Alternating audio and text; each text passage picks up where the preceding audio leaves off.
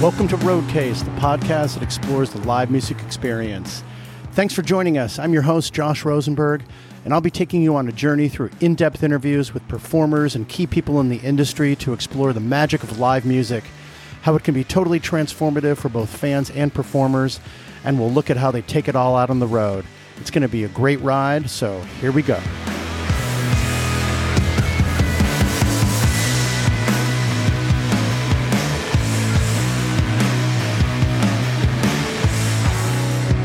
Okay, welcome back to Roadcase, everybody. This is your host, Josh Rosenberg. I am really psyched to be here for this episode with Scotty Zwang.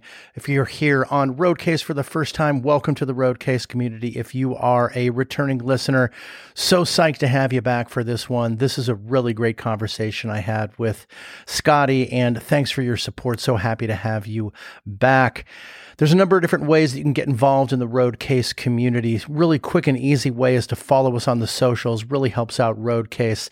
Uh, if you're looking for us on socials, it's at Roadcase Pod on those three big ones Instagram, Twitter, and Facebook. Another great, easy way to support Roadcase is to subscribe to this podcast on your favorite listening platform. So if you're on Spotify, that little box that says follow, just hit that. If you're on Apple Podcasts, there's a check mark up in the upper right hand corner. Uh, if you hit that on both those platforms, it'll allow you to receive updates as to when new episodes come live.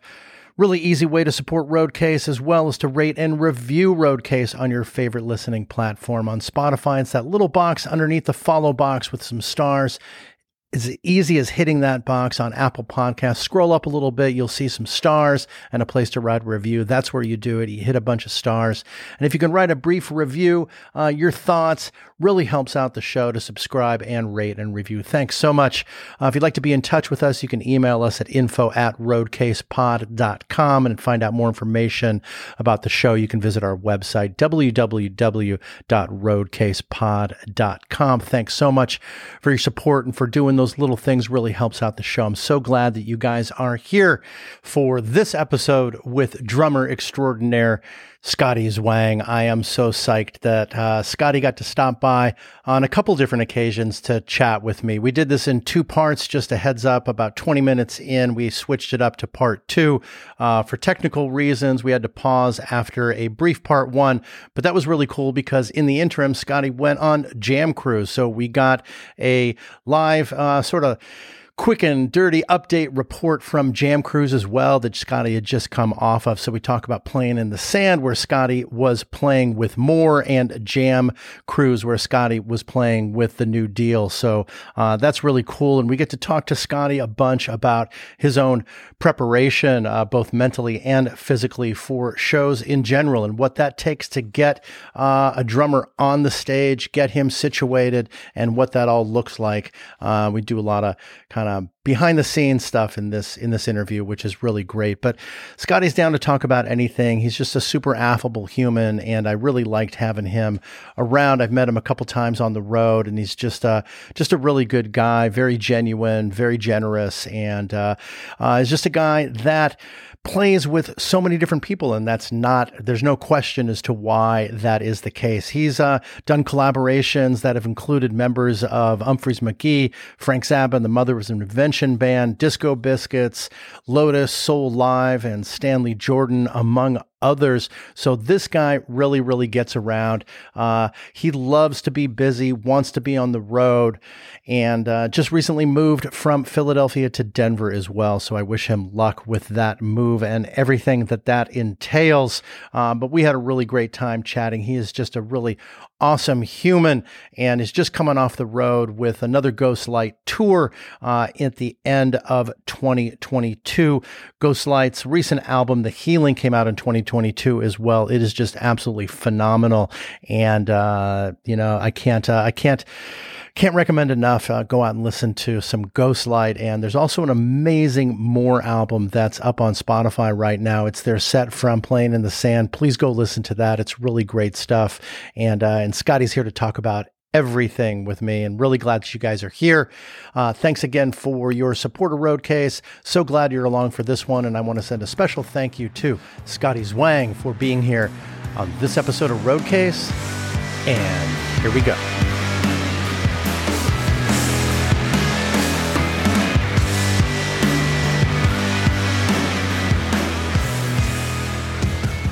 Scotty, how you doing, brother? Great to see you again, man. How are you? Great. How are you? I'm good. Just uh, you know, another shitty day in Chicago in January, but that's what it is, man. What's the sun? I don't even know what the sun is like anymore. I think it's above the clouds up there somewhere, but I have no idea. Um, I was saying, like, so so great to see you. Like, it's so. We saw and we met at the Lightning Bug Fest, and it's so nice to be able to have someone on the show that I've met IRL, as they say. So great to yeah, have you here. You having me on, and yeah, that was a, it was a fun time. The, the small festivals sometimes can be, uh, you know, you never know what you're getting. They're a bit of a mixed Uh-huh. bag, but a lot, of fun. Yeah, what did you like? What was kind of the lead up to that? Um, I mean, you know, just another date on the calendar. You, I know you guys just like flew out, rolled up in the big ten person van or whatever, and just like got on on stage. Yeah, I mean, pretty much. I mean, there's like pros and cons to the flying into a festival uh, or any show for that matter. Right. Um, pros being that you get to arrive and you can fly and get there really fast, and you don't have to unload all of your gear and then load it back up. Uh, cons mostly of just you never know what you're going to get uh, as far as the gear and having to tune it and does it feel comfortable and especially for me, I'm a little OCD and uh, Did you, you know, not play sli- your own kit? Do you not bring your own kit in? The only gear I really fly with is just my kick pedal, uh, my in ear stuff, and and my cymbals. Uh, I'm probably going to start flying with my snare drum just to try and keep as much. You know, if if my feet and my hands for the most part are happy, which most of the time is kick, snare, and hi hat anyway, then Right. you know the rest you can kind of mess with. But it's definitely nice to have your own gear, but it's also nice to fly three hours and be somewhere instead of driving 12 hours. So, all right, two questions, and I'm not a drummer. so, the one question though is just basic, like, so you know, you've already planned out, you know that there's going to be a kit there of some that somebody brought a kit of their own. Yes, some like local exactly. person. Like, okay, so it'll be a it'll be like a contractual thing with the organizer. Will say we'll have a drum set there for anyone's use. Yes, they will. They'll prov- they'll provide backline. So backline is Includes the drums. professional term Okay, for okay. yeah. Backline Yeah, yeah, is yeah, the, yeah. the That much instruments involved. Yeah, exactly. um, okay, so and but but your pedals are very like a personal thing. Like you want to know what that feel is because there's all sorts. it's the spring and the the feedback that you get with your own feet. So you'll bring your kick drum pedal. Will you bring the hi hat pedal too? I won't bring the hi hat pedal. Does that not matter as much to you? Eh, yeah, not as much. I mean, hi hat is like typically riding like an o- somewhere between open and closed, Yeah. occasionally opening and up and down. Whereas this kick drum pedal is going like pretty much the entire time. You really know, got to know that playing- thing. You got to have one that you can depend on.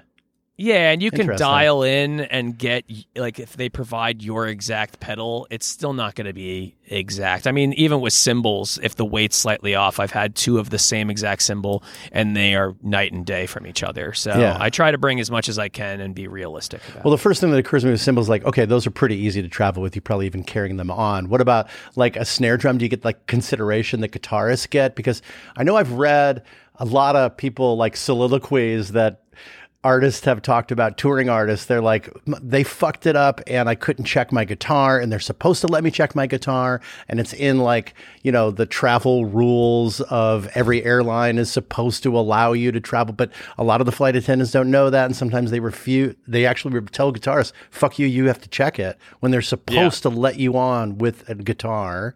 So what about a snare drum? Do you check it? What do you do with it? Is it kind of the same thing I've never flown with a snare drum. What I Ah. will say as a as a drummer who has a background as a tech, Yeah. like, before my Ah. professional Uh-huh. musician days, um, that it, it's pretty hard to break uh, a drum. And if you're going to break anything, you're going to break a drum head, which Yeah. is very replaceable. okay Uh, if you break a guitar, it's typically like a headstock or a neck that snaps, that would be bad and that is not exactly fixable. So, right, right. um, so I haven't really come into that. Ah. I, I could So you could check it. You, you wouldn't be that nervous if you had to.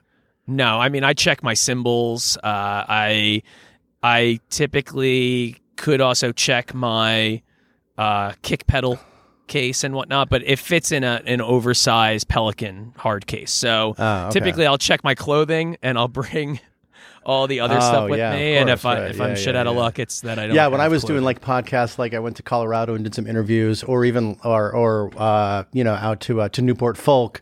You know, I'll make sure I, I bring the my com- equipment on on. Uh, you know, I carry it on with me. So just like okay, I might not have all the clothes I want right away, but I won't get fucked up for the interviews that I need to do. yeah, exactly. right right. I mean that's kind of the bottom line. But drums are not like themselves. So the rest these parts that are like that are close contact with your body uh, the pedal etc cymbals need to have that feel. I guess that those are a different sound but do not worry about having like a kit. Not to get too far into the weeds but like it's not you're playing i always wonder like drummers would sit down and play someone else's kit. Like is that like suboptimal for you it's yeah. I mean, I mean, you wouldn't play with, you wouldn't have someone else's kit in your own studio, obviously, and for albums that you record, clearly. Maybe. I think the big difference is having the time to, you know, they, they call it muscle memory. Uh-huh. In that, like, if you aren't with your instrument or playing a specific song for however long, uh, muscle memory typically will kick in. Where you might not remember it immediately, but sometimes it takes a second and it's like riding a bike. Yeah. Other times it becomes, you know, I don't know what I'm doing, but my fingers, you know, or arms, feet are Yeah. doing exactly what they need to do. Right. Uh, so playing someone else's gear is not the biggest thing. It comes down to how much time you have to get acclimated to that. And in festival fly kind of settings, you, you typically don't have much time. Even if you had your own gear, it's sometimes stressful to get everything positioned and sound check within, you know, if you're lucky, an hour. Yeah. Uh, so Because, like, the positioning and the height and everything and tuning maybe Yeah. a little bit or whatever, you got some time to do that, I guess, right? So, you'll, Yeah. so like at a, at a festival like this, where you need to jump into someone else's kit, you'll get up there when the first, when the other band starts breaking down, you'll get up there, you'll sit up there, you'll just figure everything out and get it dialed as best you can. Exactly. And, you know, depending on the kit, if it's like I'm a, a Tama endorsee. So, like, if it's a Tama kit with Tama hardware, Huh. uh, even if it's not mine, I know exactly where everything is. I can dial it in real fast. And I, you know, I, I have the basic, you know, especially just if I got a nice, comfortable seat and I get my seat height positioned properly, Yeah. everything kind of falls second. Yeah. What if someone doesn't, what if there's not like a comfortable seat? They call it a throne in drumming, right? throne drum throne yeah throne. um it's it can be it can be pretty bad Yeah. and, and uncomfortable it also depends on how long um you know i used to have some like sciatic nerve pain that would shoot Right. down the back of my leg from not stretching before playing especially Ah. once i got into my 30s and i was still just this um in my 20s i could go and just sit and play for hours and Yeah. it's fine I remember And then- those days. Yeah. Wait till you get to be And- 59, brother. and more importantly, sitting in a van for a long period of time, those sorts of things. So, you know, having a really uncomfortable seat and sitting down for hours on end, you know, that pain starts to come back. Uh, but thankfully, I don't have it too much anymore. And, and thankfully, uh, backline provided by festivals, I haven't really had anything that's like a plank of wood with no padding. So, Yeah, sure. I'm just wondering like how idiosyncratic that is. You know, I guess you'll figure out that out as you get older because you'll probably figure out exactly how idiosyncratic is when you get to be in your 40s. Then you're like, I got to bring my own seat now. Yeah, exactly. I mean, we'll we'll see. I'll take it one step at a time. Yeah, yeah. We're not going to go and like project out negatively into the future. Let's not do that. But um, or you can be like Jake Cochran, who I just had on the show. I'm um, they're for with illiterate light, who just stands up when he when he's drumming. That's kind of the thing. Yep. Exactly. The only guy I know that does that, actually. You probably you you probably know other people that are doing that. Not nowadays too much. The last, uh, you know, they- they're like cocktail kits or like sometimes you know, uh, percussionists that like weddings and stuff will sometimes have a setup like that. It looks Yeah. aesthetically more pleasing. Mhm. Um, but for the most part, I don't know too many. There was this band from the '90s, Jellyfish, and their lead singer was their drummer, and he would stand up and play. yeah. Um, Well, and this is a cool. two piece. So Jake is like right up front doing it with Yeah. uh, with Jeff, who's playing guitar and bass pedals, and it's an interesting vibe. And I was talking about their album, and I'm like, okay, so obviously the question is, do you sit or do you stand in the studio? He's like, I got to fucking stand because I can do different things when I'm sitting that I can't do when I'm standing, and I want there to be, I don't want there to be some unrealistic representation of what I can do on stage when I'm performing live. Exactly. yeah, sure. yeah. It's an it's an it's an interesting vibe. So. Uh, along these lines, then traveling, jumping into festivals, and I want to talk about more, and I want to talk about Ghostlight, whom I love, as you know. I've seen you, I saw you several times last fall on the tour, um, but I also want to talk about fucking playing in the sand, man. Let's let's get in, let's get into the sand a little bit. You just came back, Yeah. from playing with More, uh, which is your uh, the project with uh, with Tom Hamilton, um, and uh, who which is also amazing. The li- this live from the ballroom album is just. It's like, you, it's outstanding, man. It's just great. And Thank you. you know, I told you this one after I saw you at Park West. I love the way you play drums, dude. It's just like, um, God, just pocket city, man. You know, and I don't know. There's just like, I'm not a drummer, so it's hard for me to say, but just like organically, like you, you, you, you crush it. Um, Well, thank you. I appreciate you- that. Yeah, yeah, man. I mean, thank you, dude, because you fucking rock the shit. So, uh, talk to me, playing in the sand. So you you fly down there. You, you promised me you'd give me uh, when we talked about you coming on the show. I'm like, okay, well, let's do it after playing in the sand. You can give me all the updates. So, uh, yeah, let's let's let's do that. What was uh big picture? What was it like? Love. I mean, it was absolutely incredible. Uh, there's, you know, it's hard to put it into words of just how incredible it was. Um, let's try. but uh, I mean, well, for, for first things first, I mean, we're talking about backline and flying into a, a show, and right. they provided they provided me with a great drum kit, and I had plenty of time on the front end of our first night playing, but it was the, the second night of the festival Uh-huh. to kind of open up the shells, throw some like cotton balls in there if I wanted for muffling, Oh. and really fine tune everything to be as comfortable as possible. Uh, so that was wonderful. Oh, because they're you because because the back line they'll have a set they'll have a kit behind whatever they had on there that you can pull up Ex- or back or whatever. Exactly, There'll be like then- a kit that's devoted to you, so you can get in there and do stuff to it before everything starts, and then come back out exactly before. So I got okay. there. I got there like four hours before sound check, so Gotcha. that Right. I had plenty of time to do what I needed and felt nice and relaxed. I typically like to stretch and meditate and practice on my pad a little bit before going on stage. So, you know, you put a, you don't want to put too much pressure and suck the fun out of it, but Yeah. you, you put a lot of pressure, or at least I put a lot of pressure on myself for a performance like this, especially with a band that is so new. You know, we came out of the pandemic essentially as this being our pandemic project Mhm. and you know playing in the same sand main stage uh night two but night Yeah. one for us was our third show so uh you know you go from doing no stress whatsoever limited ticketing for 100 150 people uh, at a venue that one of your bandmates owns uh, to all of a sudden you're playing in front of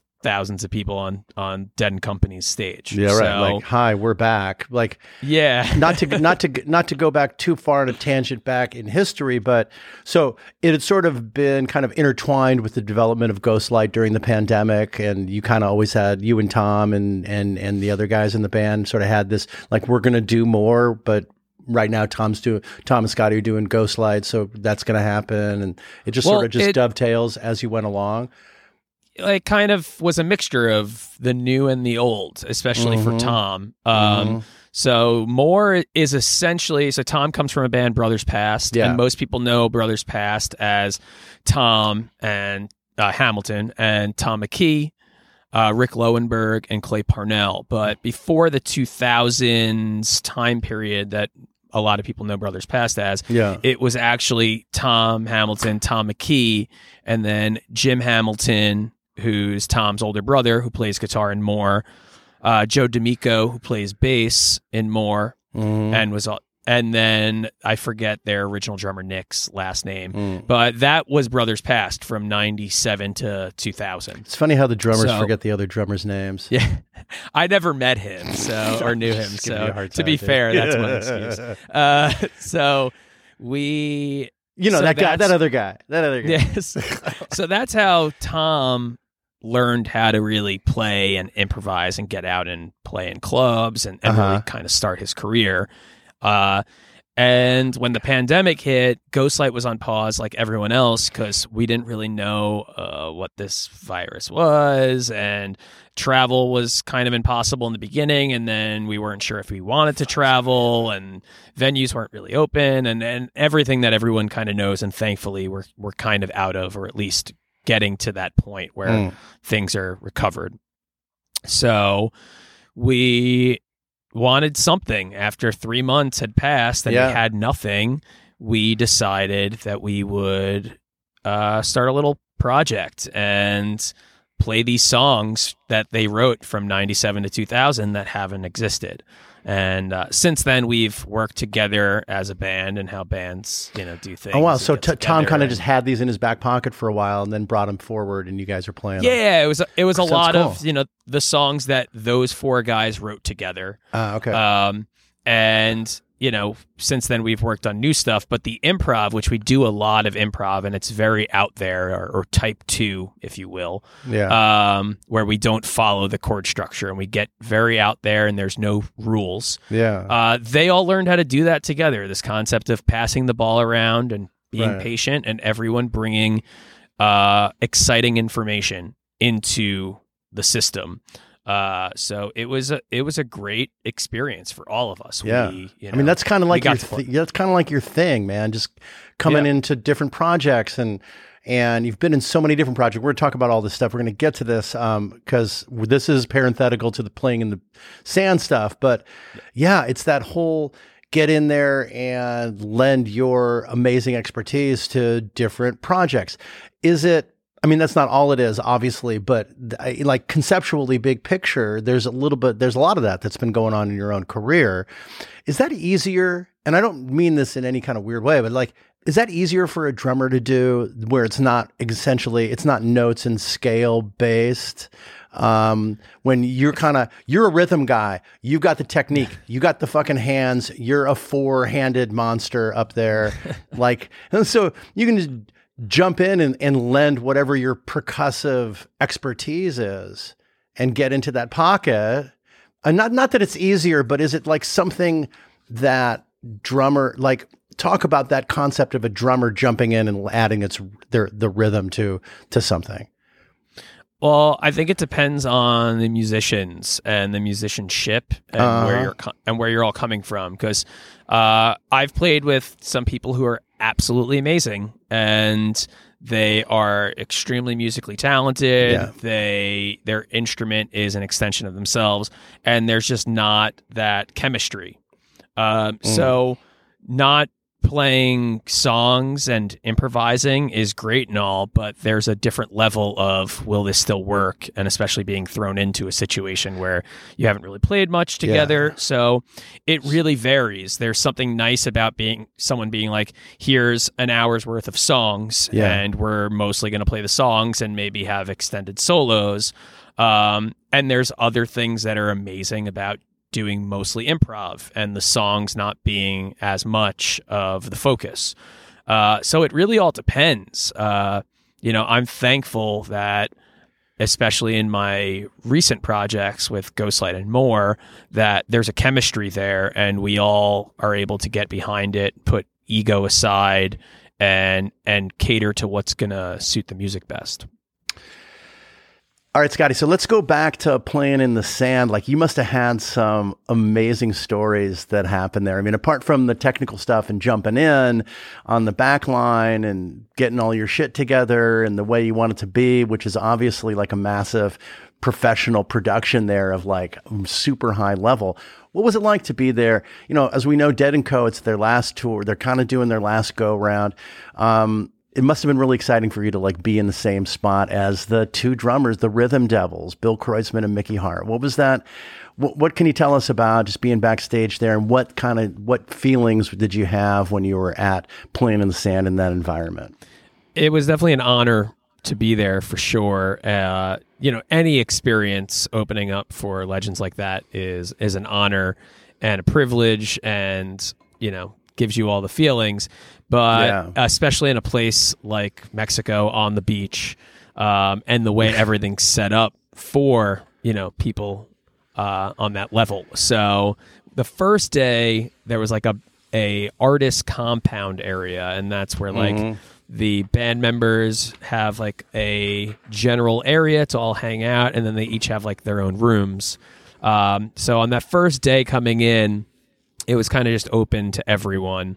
Uh, Yeah. And that's where I got to, you know, I'd already met Mickey and Billy in the past, but I got to kind of reintroduce myself and hang out with Mickey for a minute. Um, and then you kind of see everyone around and family members and just, you know, crew people that you've met over the years, especially people that work for the band. Um, but after day one, that compound very quickly became just like Grateful Dead only. So you either needed a specific laminate, or like the funny thing is when you're at that level, uh, the band members don't need laminates. There's just a photo, a band photo, and it just says this is their laminate. Like recognize their faces. Like don't stop or bother these people. They're free to do whatever they want. Yeah. Um, but like in that general area is also where there's catering. So like people are still kind of in and out. It was like maybe day three or four that I got to meet uh, Jeff Chimenti. Just hanging out. It was funny. There was just a conversation talking about how whenever you run into Jeff, he's always wearing shorts and he's always smoking a cigarette. And there he is on the bench wearing shorts, right. In his smoking shorts a and a cigarette. cigarette. Um, but So do you like just approach the guy, or what? What kind of person are you in that environment? Do you go I- up to someone and I like, try- oh, I got to go say hi to this guy? I try to not bother people, but if I do, if it's someone that I really feel like I want to meet or just like kind of make my presence known of like that I, I appreciate that person, I'm usually pretty quick about it. I don't want to be too awkward. Um, Yeah. and you know who knows what they got going on they're maybe about to go on stage it's just you know you kind of read each moment as it comes um, yeah. but like the bigger thing for me was that you know obviously john mayer being in the band i'm a huge fan of john's drummer not only one of his touring drummers but the guy who's done most of his studio work over the last handful of years this guy aaron, aaron sterling and uh, he was just Aaron Sterling. yeah, and he was just hanging out and there all weekend, Oh. especially in like the back behind the stage and behind where the artist compound and catering is. There's this other area.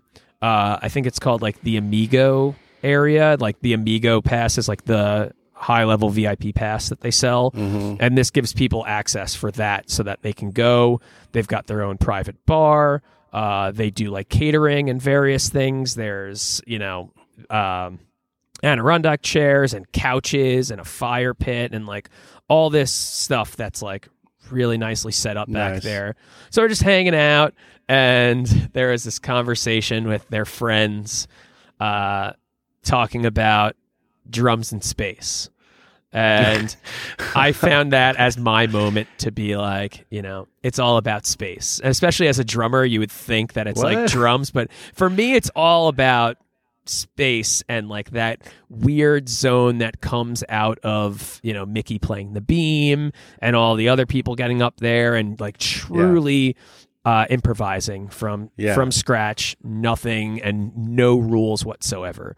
Uh, Right, because Billy and Mickey will, will be up there still for space, right? Mostly I guess a little mi- bit. mi- I mean, that's when Mickey's playing the beam Yeah, mi- primarily. it's in that kind of weird zone between drums and space. Yeah, and I then feel like it's the sort of beam up kind to- of- uh, yeah. It's it's like a, a um a jump ball as to where they're going to go after that. Yeah, I sort of feel like the beam section is the transfer from drum Uh-huh. drums into space. Um, Wait, but quickly on the beam, when I was saw them at uh, Wrigley uh, last June, a fucking beam string broke, and those things are literally like an eighth of an inch thick. Yeah. I mean, it's a wonder it didn't like it could have like ricocheted off. Someone can lose an eye like Oh, that, yeah, basically. sure. It's like a piano Anyway, so it flies up and like it falls on the ground, and Oteil grabs it because he was up for space, and or maybe he just never left the stage. I'm not sure, but he stays up for Um, drums. Yeah. Okay. So he starts. Um. He starts whacking his strings with the beam string, which was so meta and crazy. It was like really cool. You know. I don't know. I, I'm a deadhead, so that was a really fun, special moment. I think. Yeah. So anyway, so yeah, so you're there. They're doing the beam. You're talking to the, all these guys. So that about, was uh, kind of my about moment to like, I don't need to bother Aaron. I had seen him throughout the week, and then their friends were just talking about it, and I was like, it's all about space, man. You know, forget drums. Yeah. It's all it's all about and I'm a drummer and that's how I kind of introduce myself and like get into it. So it's not just this awkward like, hey, I'm a big I'm a big fan. Yeah, you got to have it. something to offer, which obviously you do. Yeah. right? I mean, uh, so what else did you see? Anything else cool? Like, you guys did more play on a night when Dead and Co were playing, or that was the off night? So it was night one was just Dead and Company, and then Uh-huh. and then they have a late night, and then day two was us on the main stage, followed by two sets of Goose, uh, Right. and then a late night, and then the third, fourth day is just Dead on the stage, and then the third night we were the late night.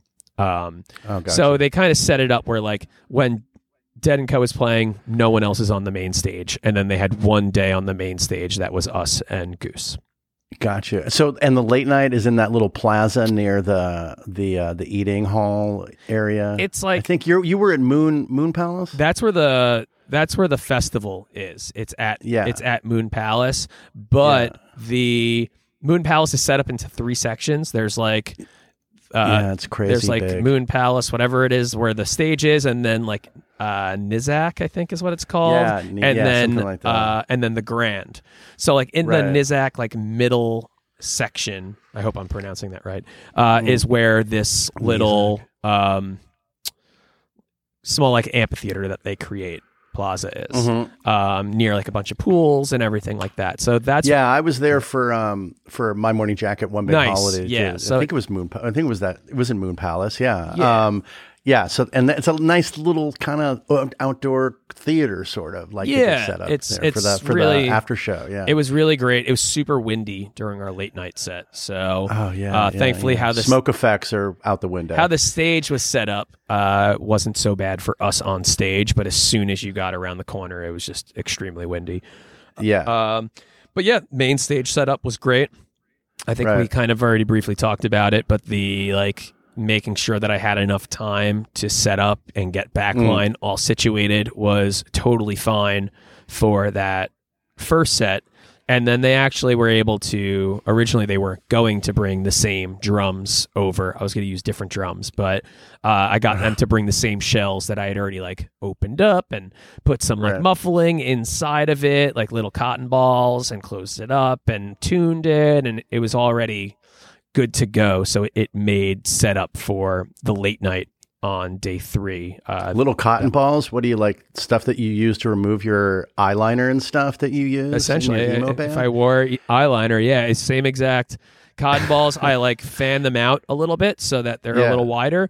And anytime you hit the uh, drum, they pop up and then they drop back down. So it lets the drum sing Oh. for a second and then it muffles it uh, a Wow. bit. It's just is a- this like a Scotty Zwang uh, patented secret? I would love to kind of a take- thi- is this a thing? I would love to take credit for it. Uh, I don't think a lot of drummers use it, but uh, I learned of it from this drummer Benny Greb which bun- which in which drums are you using that? In which shells?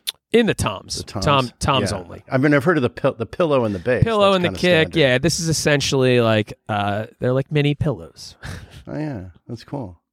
Um, wow, that sounds amazing. It must be such a great view uh, from the drum riser, looking out over the beach and stuff. What a great setting it is. Oh, it was it was absolutely amazing. Yeah, it's there's there's really nothing better than playing uh, on a beach or you know having the luxury to do something like Jam Cruise when you're in the middle of the ocean. It's just uh, yeah, you know there are uh, there are aspects of it that become stressful, especially with wind. When you're in the middle of the sea and it's windy, your cymbals tend to just fly all over the place. It becomes easy to like Right. go to hit a cymbal and it's not where it should necessarily be, and you may oh, miss it. kidding me. or you Okay, hit the well, wrong you were on, section. you were on dry land for this one, but Yeah, but even either way, Shit. wind wind will do that in general, and you ah, sometimes run into that on the All right. beach as well. well, you're like an eighth of a second off. The deadheads aren't going to really like pound you over that. Yeah, yeah. but that's why you do what you do because you're a fucking perfectionist, man. Are you a perfectionist?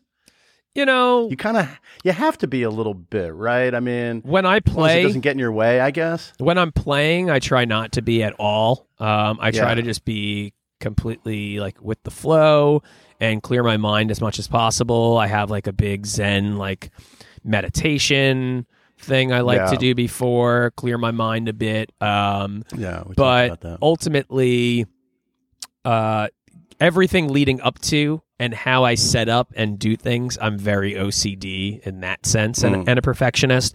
But once I'm up there playing, no, I mean, I've learned over the years to not have expectations and to not uh, set my mind on something specific and be upset about it. Like you're up there to have fun. The reality is, is that th- overthinking, you're not going to accomplish what you want. And most of the time, music fans aren't really paying attention to the minute things that a musician might be. You might think that you had a mess up and no one's ever going to notice it. So why harp on it?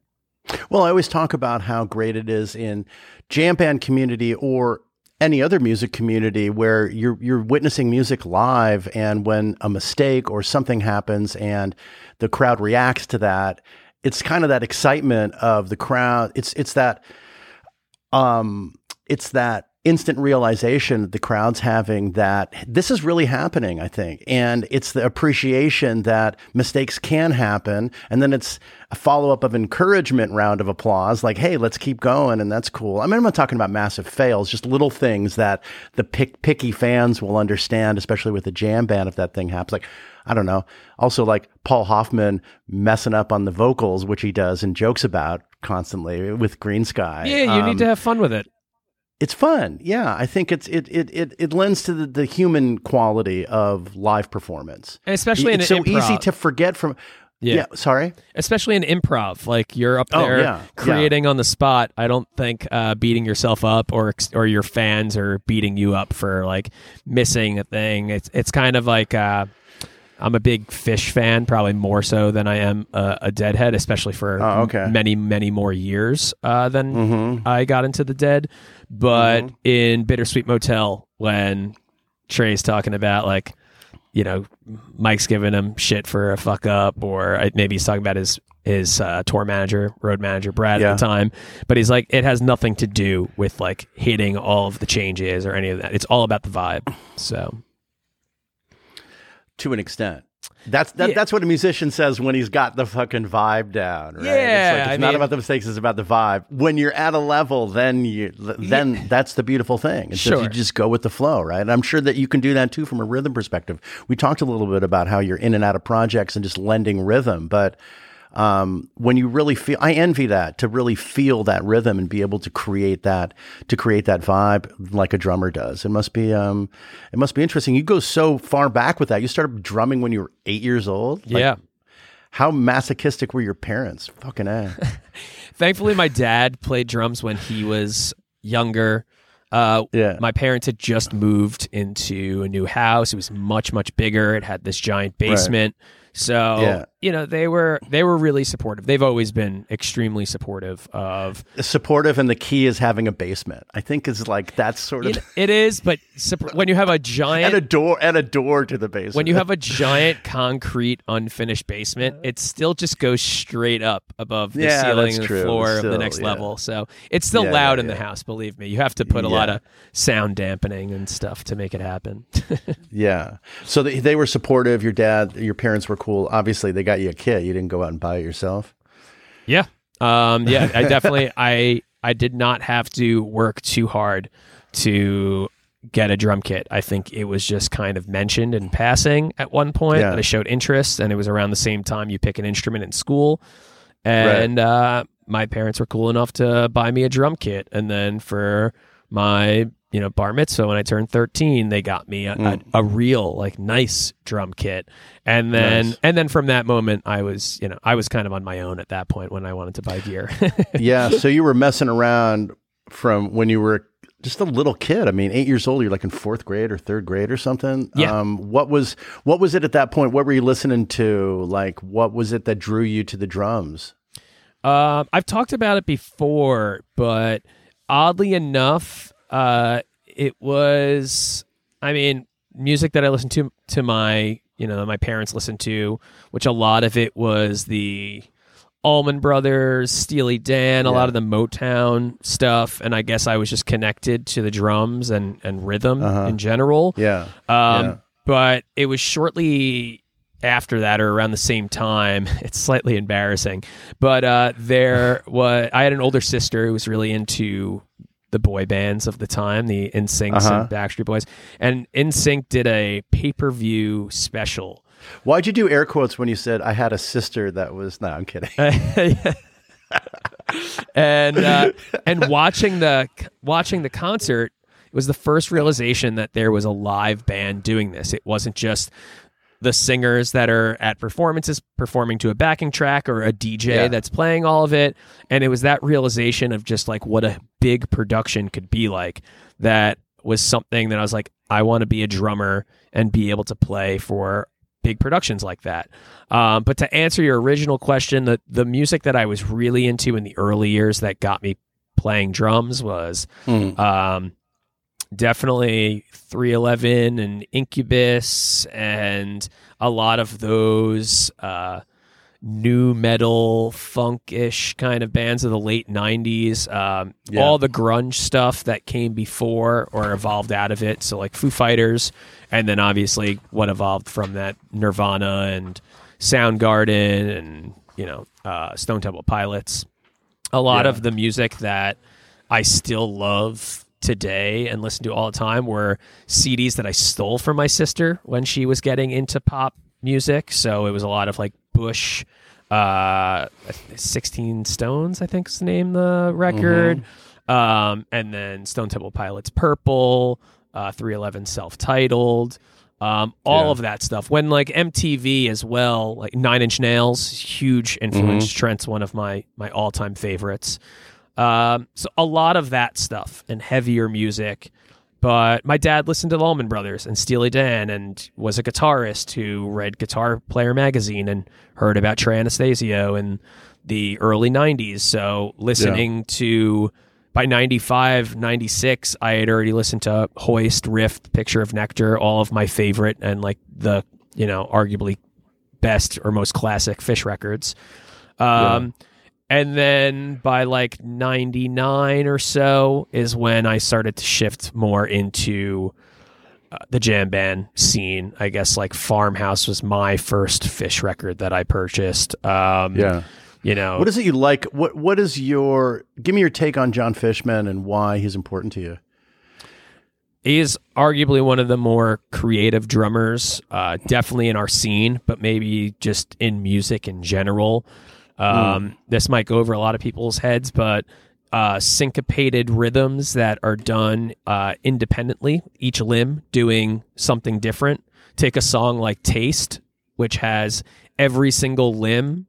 Uh, well, each band member is playing in a different time signature, and then you have Jon Fishman, who each limb is playing in a different time signature No shit. and man. it's Wow. it's one of those things like sure you know some people have problems like patting their head and rubbing their belly Yeah. at the same time Right. try like doing two other things patting your bed, rubbing your belly, kicking something, and tapping your other foot, something like that. yeah so that's the track that in my opinion if, if someone were like hey i'm gonna do a Phish tribute thing are there any songs that we shouldn't play that that would be the song that uh, that I would be like, yeah, we we might want to avoid that. Uh, still work, still working. on Do you work on doing that, or is that just sort of like the goal? out I there? probably should work on it, but most of the stuff that I play, you know, I, I don't really sit and practice that kind of music too much. Um, Mhm.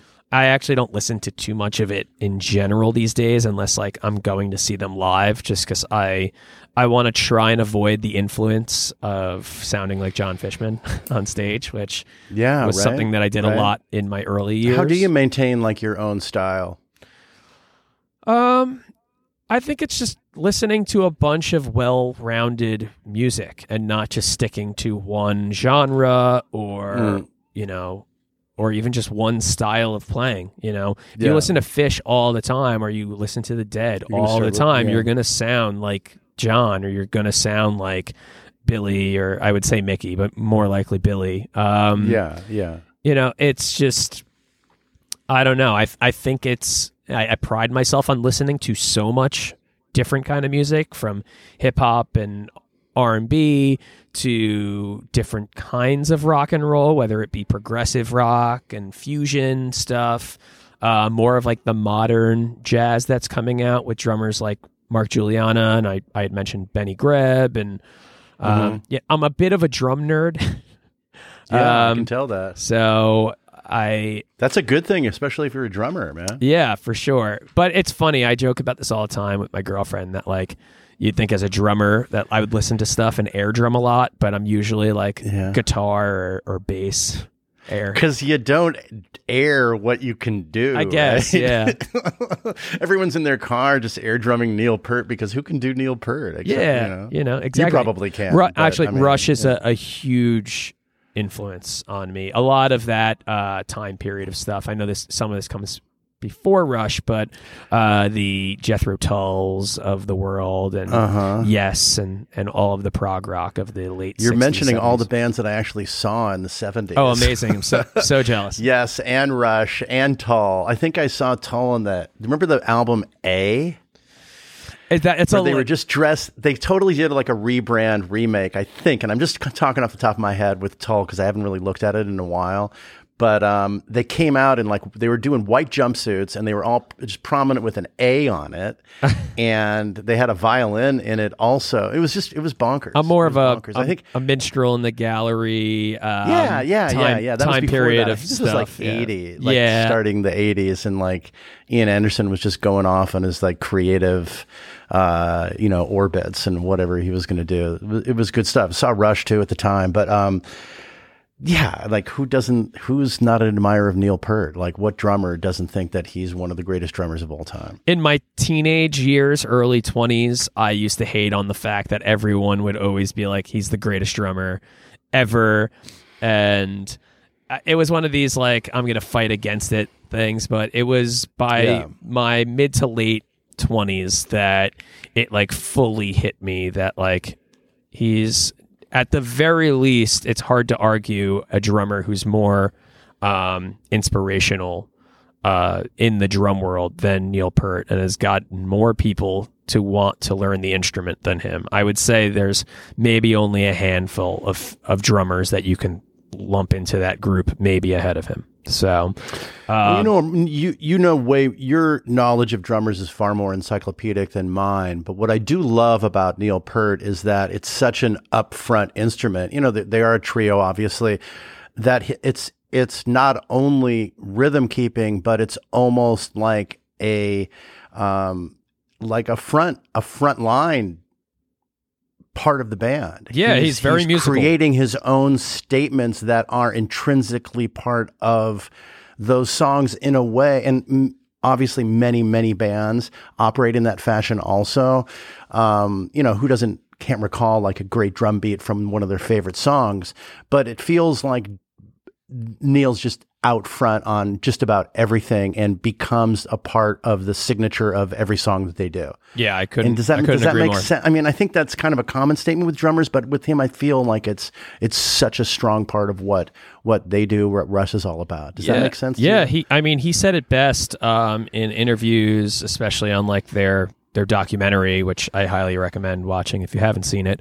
Um, Mm-hmm. Where he talks about that, like he thought long and hard about what fits that song perfectly, what's going to be the best and most musical. Like a lot of people don't think of the drums as a musical or melodic instrument because yeah. most of the time it's not but he put a lot of effort into that so that every time he plays those songs he never gets bored of playing them it's the perfect part even from a uh, a simpler version of like take a lot of people give ringo shit as like oh he's he's not the, the best drummer or he's not a great drummer but it's like can you imagine a beatles song with any other drum part no like that's what was meant right. for the song he did a great job at doing what he's supposed to do which is catering to what the song actually needs, not just showing off and trying to be the most technical. Uh, almost like Charlie Watts ish, and that's exactly same same exact deal. Yeah, yeah. It's hard for a non-drummer to appreciate that level. I, Charlie Watts, I kind of appreciate a little bit more because he's got a little bit more of that swing for me, and it's just the Stones kind of rock a little bit harder Mhm. for me. Um, it's hard to appreciate completely what Ringo does, and I might sound like an idiot for saying that. I don't know, but No, It's to like- each his he's like own. drummer's dr- he's like a drummer's drummer. Yeah, to each his own. Everyone, when I was younger, another thing to fight against. The, I don't I don't mean to say that I don't appreciate it. oh no, yeah, I yeah. wish that I had the drumming expertise to appreciate it even further, yeah, for sure. which I know many people do. Like, is it what you're saying? yeah, and I used to fight against the grain when it, the classic question of like Beatles or Stones, and I'd always Yeah, say the yeah. the Who. Like, fuck you. Like, it depends what you're listening to on the day. yeah, I would always say the Who though, because for me it was always Keith Moon. You know. Oh my god, I saw um, who's the drummer for Jane's Addiction? Um, Steve Perkins.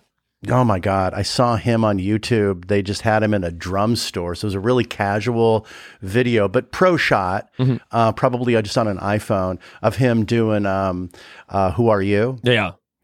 Um, I need, I'll send you this uh, link. It was really insane and remarkable. And the, if anyone ever, if you ever forget the physicality of what it takes to perform a Keith Moon song, a Who song, um, and how easy Keith makes it look. You need to wa- not not. I'm not saying that Steven makes it look hard, but it's so incredibly physical. Yeah, I mean, he did it. Um, I wonder if it's from the documentary that he had a big part in that just came out. Oh, out. the Count Me In. yeah, Um, because he does it in yeah, that as well. No, it was not in Count Me In. Okay. but I think I was just hitting up drummers one on YouTube, and it and that particular one came up. I'll send it to you. Oh, nice.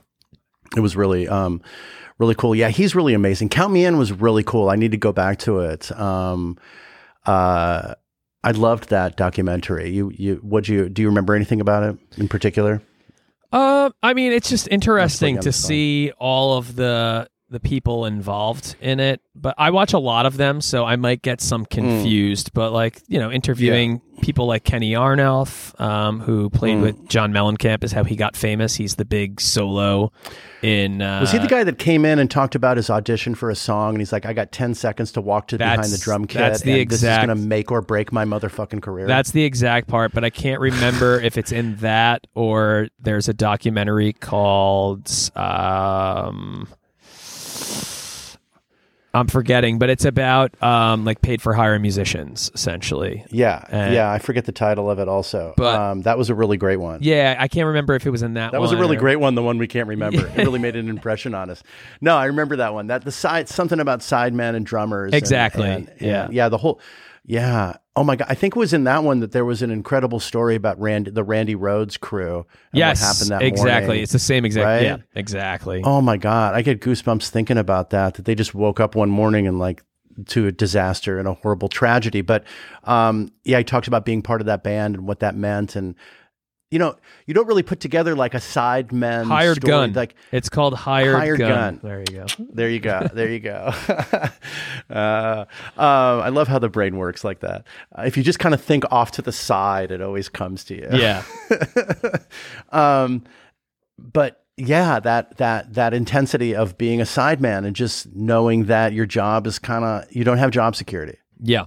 Have you do you have you have you you've been in a lot of different projects, Scotty? Have you have you felt like that? All the time. I believe uh, it was like. Are you feeling like that right now, though? you know it happens it's i i have mo- i probably have a moment at least once a year if not twice a year like every six months Mm-hmm. where i start to freak out that i'm not working enough and i and i need to be doing more um, and it's in those moments where like i get flooded with a bunch of stuff um, but I, I talked with Marc Brownstein from the disco biscuits about this like uh-huh, yeah. maybe I don't know. I, I want to say about six or seven years ago. It was right after I uh, got the boot from Dopapod, and they brought Neil back, and Mhm. I was doing a bunch of stuff. It was before Ghostlight formed, so it was in that like 2016, 17 time period, Yeah. and um, Truly a limbo period. for you, I yeah, and he was like, no matter where you are in your career or how old you are, he's like, at least from what I can speak of my experience,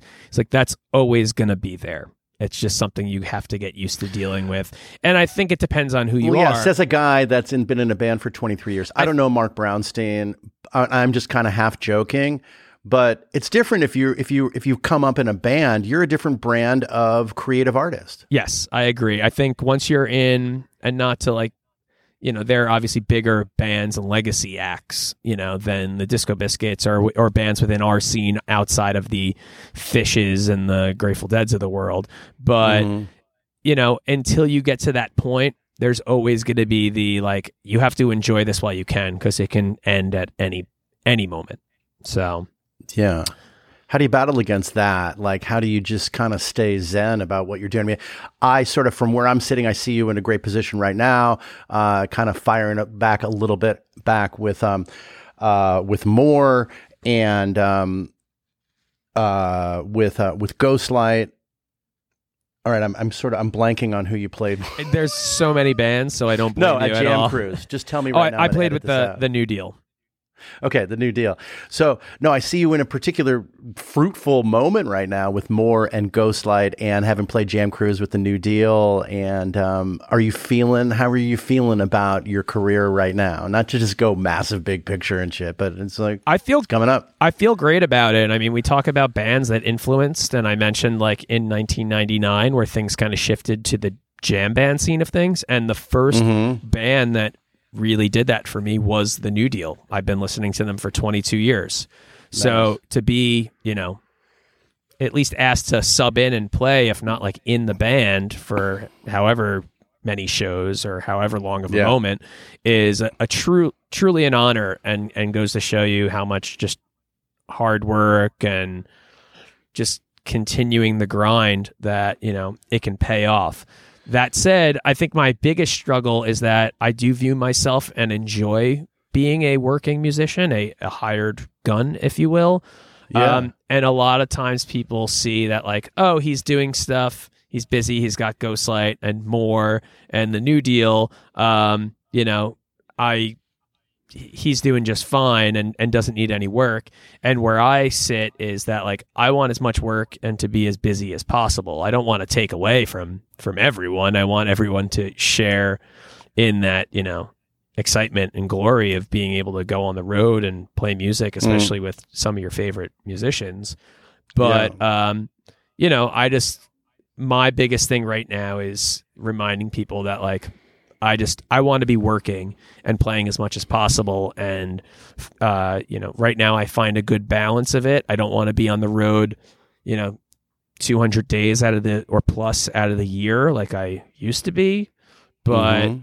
uh you know, I want to be able to play with as many people as possible. I like to try different things and play different genres of music.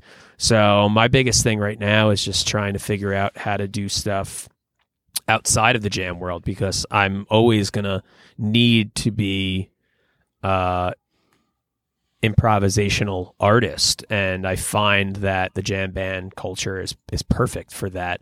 But it would be nice to have a little more experience in like arena big touring kind of situation. Uh, I don't know how I would feel playing the same 60 to 90 minute show every single night. Um, it might get Yeah. boring really, really fast, but I want to have a, a well rounded, uh, you know, just experience doing that res- yeah. So what's um if that's a goal of yours, how would you go about achieving that?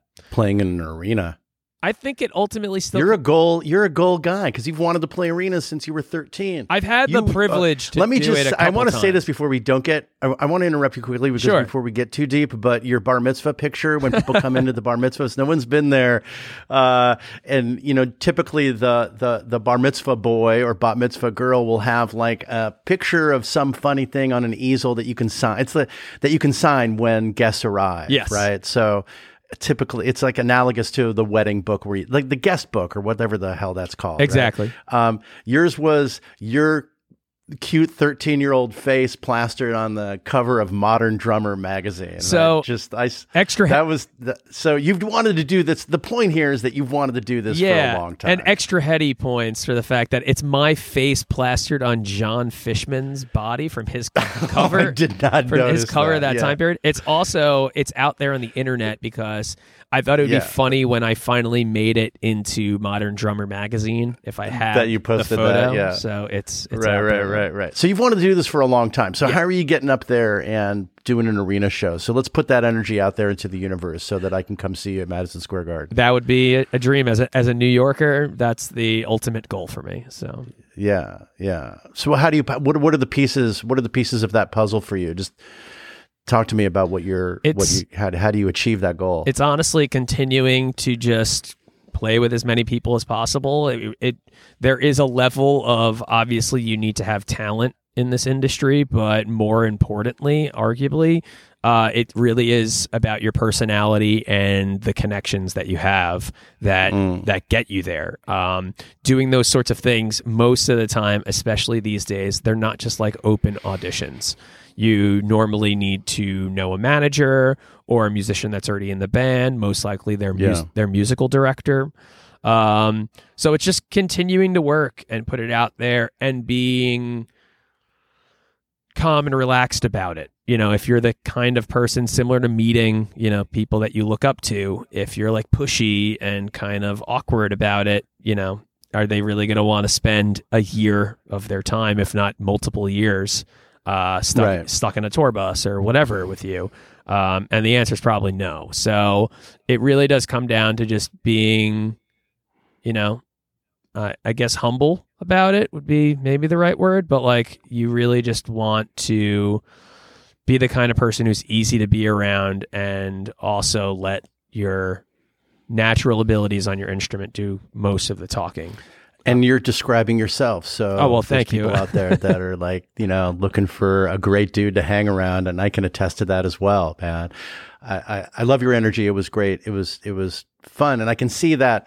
Like you like to have that fun, a good energy, but you're also extremely focused. I've seen you backstage at a show, and man, you, and you, um, you know, when you turn the switch on, it's on. Yeah, Um, You need Yeah, to. You you know, we talk about changeovers and setup for all that stuff, and sometimes Yeah. it doesn't allow for it. But there's nothing that I enjoy less than like a band's getting off the stage, and then you have to get on and set up, and then you got to get a line check. If you're lucky, maybe you get to play a song, but most likely, Right. just is everything coming through, and you could hear it enough so that if you need more during the set, you can let your sound guy know or sound person know. Um, and there's nothing worse for me than like doing all of that and then immediately having to go and just play the set. I normally like to like breathe a little bit and focus and clear like all of that nervous energy. For me, it's not nervous energy of playing the show for people. It's the like, is everything working? And it's like the cortisol running through your body, at that fight or flight instinct almost. and it's just, it doesn't tend uh, to it, it's just not a it's not a good vibe to just go straight from that right into playing music, especially improv uh, improvisation, where like you're supposed to just be listening to everyone, and you know Right. if you're on edge, it's really hard to do that. and kind of comes off a little bit in your music. Huh. Interesting. So since the um since the first time we talked, we you uh and since playing in the sand happened, and then we kind of reconvene here a couple weeks later, but you've been on Jam Cruise. Yes. So just to give a little bit of timing context on that, do you want to uh, and you you were on on Jam Cruise with the New Deal, and there were just so many artists at Jam Cruise. I mean, it was bonkers. Everyone from Umphrey's to Lettuce to Andy Frasco, Neal Francis, George Porter Jr. I mean, just like so many. And I'm, I know I'm I'm not doing that justice. That was not meant to be the complete list, but those were some names that just stood out to me. No, those are great, Uh, just- great list of people. just just to mention a few. Um, tell me a little bit about what that was that what that was like. Give us a little bit of report from the field and Jam Cruise. Like I'm I'm super curious. Is like just to get it started. Like how do you show up at this thing? Do you do you um are you on the boat the whole time, or do you just um do you do they helicopter you in, No. or I mean what what does it actually look like to be an artist on Jam Cruise and show up and do your gig and You all that great stuff? You fly into Miami. To my understanding, it always leaves from the port in Miami. Um, and then every year, there are different stops and locations that you can get off the boat, enjoy a little time to maybe get rid of those sea legs, although it kind of just sticks with you for the whole time, if not a few Oh, days it- after the boat. Um, Yeah.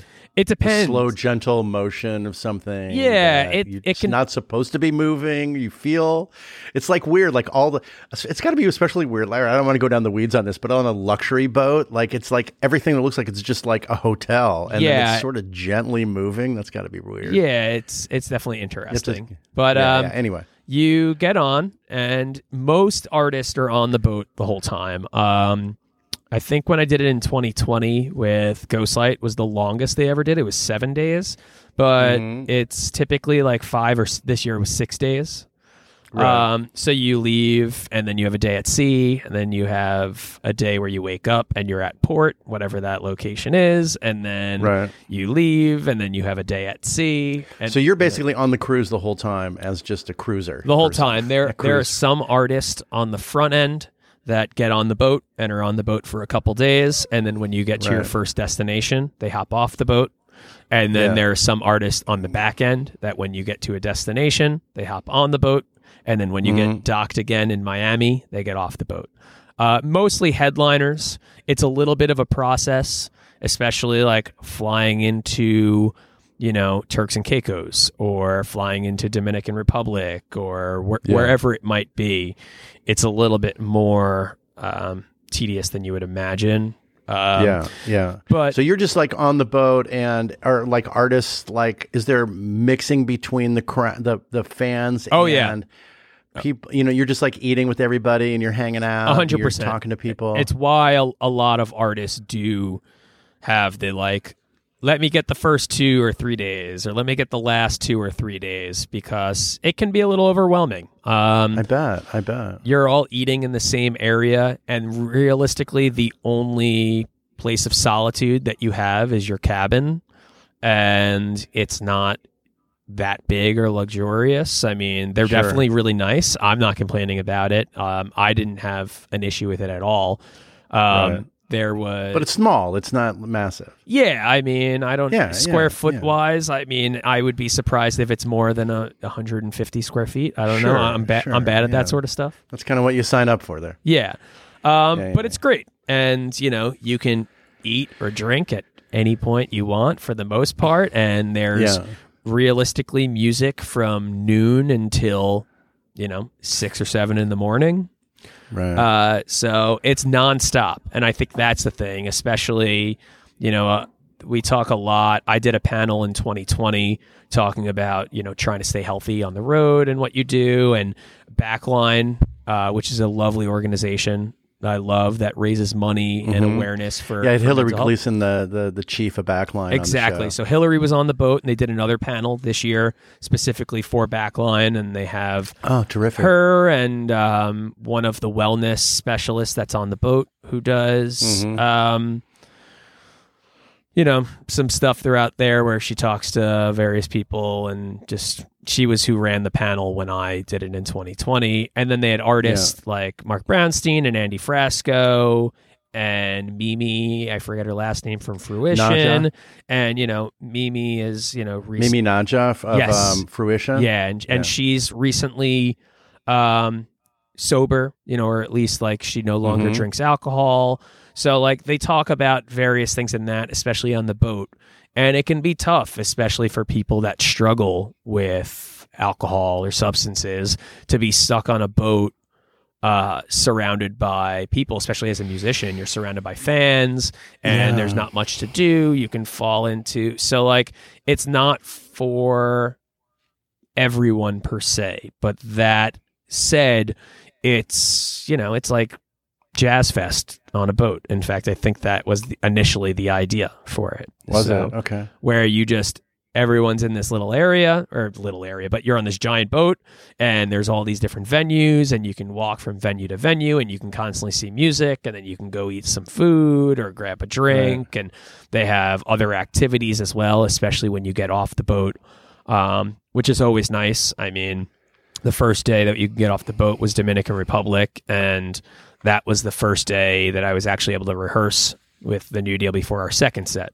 The first show, there was no, you know, I, I've been listening to these guys for 22 years, but we'd never played together until note one of our first set, night one Oh of shit! Cruise. All right, let's talk about that from your OCD uh, level. Yeah. I mean, so so you knew all their songs, and you're coming in. How did you um how'd you connect up with these guys? This must have been a dream come true for you to play with uh, a band that you'd been listening to for so long. Yeah, I mean, it was pretty amazing. Um, they started doing shows again uh, about a year and a half or so, uh, you know, after the pandemic started and things were opening up. And they have the amazing, talented, great friend uh, Mike Greenfield playing drums with them. And Yeah. they were at Brooklyn Bowl in Philly here. And uh, I stage manage there sometimes when I'm not on the road. Uh, Although Mhm. I'm moving to Denver, so that, this is my last week there. Oh, Um, you are. Oh, oh. but uh, oh, thank you. But uh, Is that where they your girlfriend's from? uh, that's where we Is had that- met that- and lived for a while. you guys moving together? Yeah, I mean we live together now in Philly, so Oh, cool. Uh, You're making the move to Denver. Hence the 1111 shirt. Okay, Yeah, good branding. Exactly. and uh, yeah, so they were there, and I know their manager very well. And I just said, you know, if they were ever in a bind and needed a drummer, that you know, I'm not Mhm. trying to take anyone's gig, but if it came down to Yeah. we need a drummer and don't have someone, I would love the opportunity. And I thought nothing of it. And I was packing for playing in the sand and I got a phone call, and it was uh, their manager, Mike Polans. He's just like, "Do you want to play with the New Deal in three weeks on Jam Cruise?" And it was it was Mhm. honestly as simple as that, and I did not have to think Nice. long and hard at all about it. It was a, an Right. immediate yes, and uh, and then went from there. And yeah, so you get on the boat. So what happened to what happened to your guy, their their drummer? uh, he he plays in Lotus, and Lotus has been on tour. So ah, okay. um, that's his main gig, and Which like the conflicts they've just hen prior to that they basically had avoided, but this one was just kind of an unavoidable conflict, so he couldn't be there. yeah, they they don't play that much, and then Uh-huh. at this point, you know, they kind of made a resurgence after years away from playing and touring uh, in Uh-huh. in 2019, and they were starting to get that momentum again, and then the whole world shut Yeah. down. So Gotcha. when they came back and they needed a drummer, they only had a few shows on the books, and they had asked Greenfield to do it. So. Um, Nice. Which is great. He's you know been a big Yeah, staple yeah. drummer in the Jamtronica community for a while. So Right. So we talked about like technically jumping into a festival and um, all the stuff that you that are some of the variables that you deal with. How was that on Jam Cruise from your perspective? Just the hopping in most and figuring it out? chaotic that it's ever been. Um, you- Really? you, have a 45 minute changeover. There's no risers to build on or anything like that. So you have 45 minutes to get the previous band off. You set up mics and stuff in place, get your Yeah. monitors and everything situated, and Right. you just go for it. So the band before us was Lettuce, who extremely talented, amazing Fucking group of guys. them. Oh my god! But I I- had uh, I had Jesus. I had Jesus on the show. Oh, nice. Yeah. So yeah, he's amazing. so amazing, but a lot of gear. You know, it took Yeah. it took probably about twenty five minutes, maybe twenty minutes to get all their stuff Uh-huh. on for us to then get situated and in place. We actually ended up starting uh, ten minutes late, and and it's not like a big enough stage there so that his, that person's drums can be on the riser, a ri- like a wheeled riser or whatever it is. just to Exactly. to the side, and the, it's all built. It's it's broken down, and then the new one's built up in the same place. pretty much i recall in previous years that they had that set up but also like they crane everything onto the boat and set everything up in previous years they've had holy ship um, before and they share the same uh, production for the most part um, so there's already like a that's the name of the, that's the name of the production company for jam for Uh, cruises is Holy Ship. No, it was just an electronic uh, festival. So it was um, so like Cloud Nine is the production company Gotcha. that Oh, right, right, throws right, right. Jam Yeah, yeah, Cruise and uh, the holidays stuff and and some other Uh-huh. festivals in Mexico. Um, Yeah. They kind of work together so that they have the same boat and that they have the same staging and for the most part the same production. They might have to swap out some speakers or whatever it might be, but a lot of the Yeah, same yeah. stuff is there. This year was not the case. In fact, they started like they were still setting up as people were boarding the ship and like things start like 45 minutes late and they kind of have to like move things around or make up some time here or there. Right. Um, so, you know, everyone's So it was kinda super chaotic. He had like 20, 25 minutes to break down, and then you you you built up another kit from. I used stuff that you were their using I used there? the kit that was already up there, but you take off the cymbals. I use the snare. I got to tune some Right. things a little differently. So you were using the same kit, but it still took the uh, lettuce 25 minutes to like you got to kind remove of clear the deck you for got you. you got to remove an organ with a Leslie, a Rhodes, like a full size Rhodes suitcase, and all the synthesizers or whatever. You've got yeah. uh, bass amps and guitar amps and all of Yeah. this stuff. Cabling Okay, so why needs to go. if it, if it's if it's kind of ordinary if you if it's something that's done all the time, why was it chaotic? Uh, because I need to get the drum kit in the right spot. It's no longer, you know, you have to find placement of where things are. Um, Yeah. We have our entire keyboard world that needs to go up. You need to like plug all the patch cables in, make sure everything is ran to the right spot. Um, Right. It just it becomes, you know, kind of what it is. At the very least, it's going to take 20, 25 minutes to get things off and on. And then you're still only left with 20 minutes to like line check and make sure that everyone can hear you. Is that other. more chaotic than normal, or you usually get to take a, a whack at this before the end of the prior set? Is what you're saying? It depends. I mean, I would honestly say most festivals kind of have somewhere between a half an hour and an hour changeover. Um, so it's about the same. It's just you only have so much space. You know, you can only fit such a you know big stage or little stage on the pool deck of a cruise ship. so it's not like you have a festival where you have this big open field and you can build like extra wing space or you Yeah. can build a drum set off on the side off the stage and then load things up because off the stage is general area for the most part um, and anything that's not you have all the dead cases of all of the gear so Yeah. you know it's it's a lot um, that said once you get going everything's there and it felt absolutely amazing everyone's excited and dancing i'm you know yeah, sitting and playing with this band that you know and playing these songs that must have been amazing, I, dude. I for practiced you, for yeah. you personally, it must have been crazy. Yeah, I played in that same, you know, parents' cement basement. Uh, you know, I used to blast these songs and play to the CD, and now uh, I get to Fuck, dude, that's do like a fucking thing. dream come true. Was it or was it not? No, it was absolutely a dream come true. God damn, that's awesome. I'm Yeah. psyched. I'm psyched for you that that fucking happened Yeah. like that. Thanks. Yeah, it was wonderful.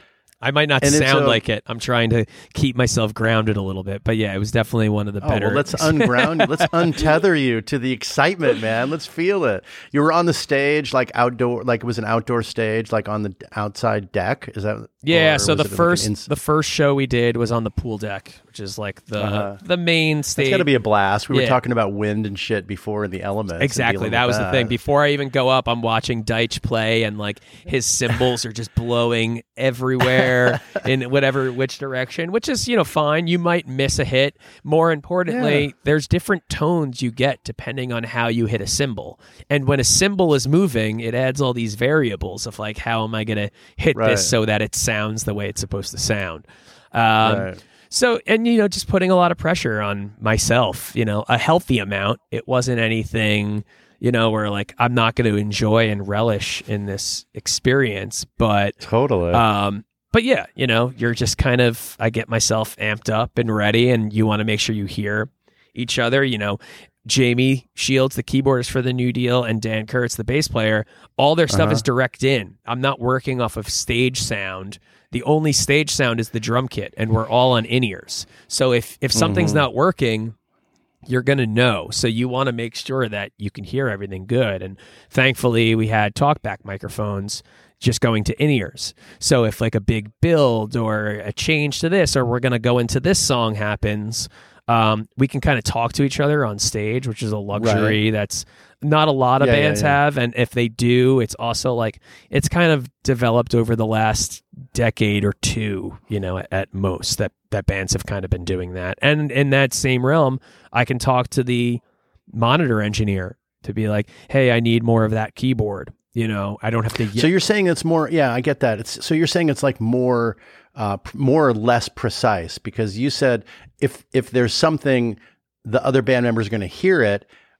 well, if you're not using in ears and you're just using wedge monitors or just on stage monitoring sa- ambient sound, then I mean, I understand how in ears can be way far more precise, but what are what are you saying that it's not precise when you're not oh, using oh no it's it's uh, amazing but when you have stage sound like if a bass amp is on stage but i don't hear it that well in an in-ear or out of my monitor, well, there's mm. still some sound there. You know, same with a keyboard. You know, if there's an amp or there's other monitors, if it's not working in my in ears or out of my monitor, I could still kind of hear it well. Whereas, like, all of this stuff is directly inputted right into only in ear monitors. So, you know, you want to make sure that you could hear everything right and, you know, to only have X amount of time to get a band off and you set up and have your in ears all good to go and then play in front of a thousand plus people.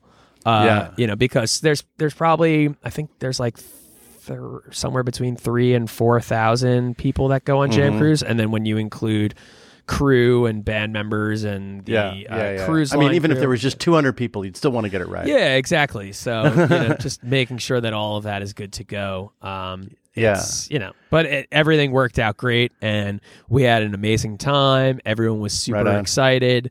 Um, and then you cut to day three and we were able to get like an hour and a half rehearsal in to kind of just talk over some of those changes so that it, it was a little more go with the flow and not having to just like, um, not take liberties and listen to Jamie con- conduct in a way of what should go. I, I now have a little more freedom of understanding. right. So you kind of had like a debrief session after a couple different sets to sort of go, okay, this is where we're at. This is what we did. Exactly. This is how maybe we can where where are we at, uh, sort of thing. Yeah, and then our second set, we were the first band uh, in the theater that they have on the on the boat. So we were able to have a little ah. more time to set up and uh, yeah, like a proper yeah, sound yeah, check. So it was nice.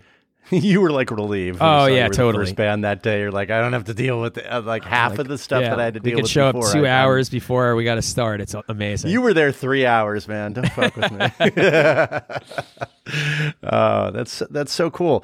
To, um, so yeah, so Jam Cruise. So uh, one more question. So tell me a little bit about um, the environment. Did you did you get be able to sit down with some people that you hadn't ordinarily sat down with in the industry and talk to some other musicians, or what that look like for you? Uh, a bunch of people. I mean, a lot uh-huh. of the uh-huh. musicians there, I thankfully have known just from my years of being in different bands and working within yeah. this uh, community. But um, it was nice, especially to have um, people come up to me and be like, you know, you're a perfect fit for this band. You were you were made for this band, and or mm. you know, it sounded just like when Darren was in the band, who was their original drummer uh, that I was obsessed with as a teenager in my early twenties. Um, so to have that kind of feeling from people that have seen this band for the last two decades, like I have, be like, you sounded great and it reminded me of seeing them back in like the mid 2000s or whatever was was definitely an honor and and was my goal going really into cool. it to bring to bring what I do to the stage but also to you know I want to I want to give that you know what what I expect out of the new deal kind of uh so I felt like I I did what I set out to do by having these mm. musicians that I look up to be like, you know, you crushed it. That was great. That's amazing, dude. That must have felt really great. Yeah. Yeah. Um, I, I was curious about your involvement in uh, Frank Frank Zappa and Frank Zappa's band, just because I'm kind of obsessed with Terry Bozzio. I'm I'm a from huge, the early days. I'm a huge fan, um, especially the late 60s, I guess really early 70s, uh, when like uh, Chester Thompson and uh, Ralph. I'm blanking on last names right now. Oh, yeah, but the yeah, uh, yeah, yeah. Um, the Roxy and elsewhere. Ralph Humphrey. T- yeah, yeah. There you go, Ralph Humphrey. Um, right, that right. period into the Colaiuta time period into the Bozzio time period and the Chad Wackerman. So really like everything from late 60s through late 80s Zappa stuff uh, uh, from a drummer's perspective, I've just always been completely obsessed with. Uh, I shouldn't say always, but since my late teenage years. Um, and that's the stuff that was really, you know, talking about loving progressive Yeah. rock and fusion and a mixture of all music. Frank was the best at not pigeonholing himself to just one style Oh of music. It was to the like whatever- extreme Yeah, side, what- like not pitching his whatever he Yeah, wanted to yeah. compose to, he was going to do, and he was going to put out an album or whatever based around those concepts. Um, and yeah, I mean, I love all that stuff. I've been fortunate to do a few Zappa shows um, with Ed Mann, who was Mm-hmm. Zappa's percussionist from, I want to say 78 to like 89. Uh-huh. Were those the ones that um that Dweezil's doing? Or Dwee- no, this was way before that. Dweezil played uh, at least sat in for some of that time period in the late eight Yeah. in the late 80s. He's amazing too. Oh, ab- absolutely amazing. And yeah, I've, Yeah. we've done uh, I've done some festivals with Dweezil or at the time it was Zappa plays Zappa before that whole lawsuit thing happened and Oh yeah. Um, yeah, yeah, yeah. but yeah, I I Terry Bozzio, though, I so good. Are you, so you, are you familiar? He had they had an '80s band. Missing with, I think it was his missing persons. yeah, his wife. his wife Dale. Yeah. Uh, Um, I'm nobody not walks in L.A. Uh, yeah, and I'm other not- songs. I'm but not super versed on all that stuff, but I've seen a bunch of video footage from that time period when he left Zappa's band so that him and his wife could do this project together. one of the coolest '80s bands Oh, from so L.A. was Missing Persons, hands down. I, I don't. I, I yeah. Yeah, one of my favorite all-time inspirational drummers, uh, Josh Freese.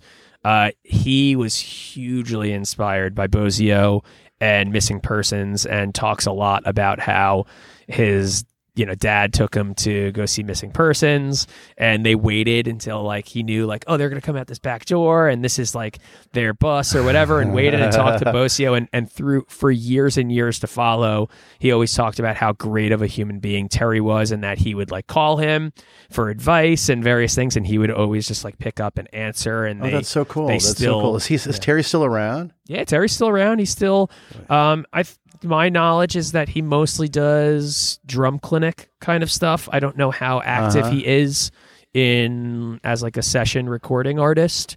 Um, Right. and then I know, I mean, at this point it's probably 15 years ago, but he actually did some shows with Zappa Plays Zappa. They, Oh, no they did the. Black Wow. Page together. Uh huh. So super yeah. cool stuff super cool stuff um so modern day we've established that scotty is the drummer is a hire is is is somewhat of a hired gun and what it takes to do that and how that's become part not only kind of of your like personality and professional persona um much to your credit um let's talk about where Ghostlight is going. I, I don't know. I I love Ghostlight. You know that I do. Um, I love what you do in that band. Where what's what's the direction of Ghostlight? Where are you seeing that going? Is that going to be an ongoing kind of uh, band for you? Yeah, for sure. I mean, Ghostlight's the first band that I ever joined or was a part of since the very inception of the band. You know, talking mm, yeah, about that being a hired gun. Yeah. So it's it's really close to my heart. Not only in that, but more importantly, just musically, there's there's a really deep connection there. Um, I love improvising and working and hanging with Tom, uh, Tom Hamilton.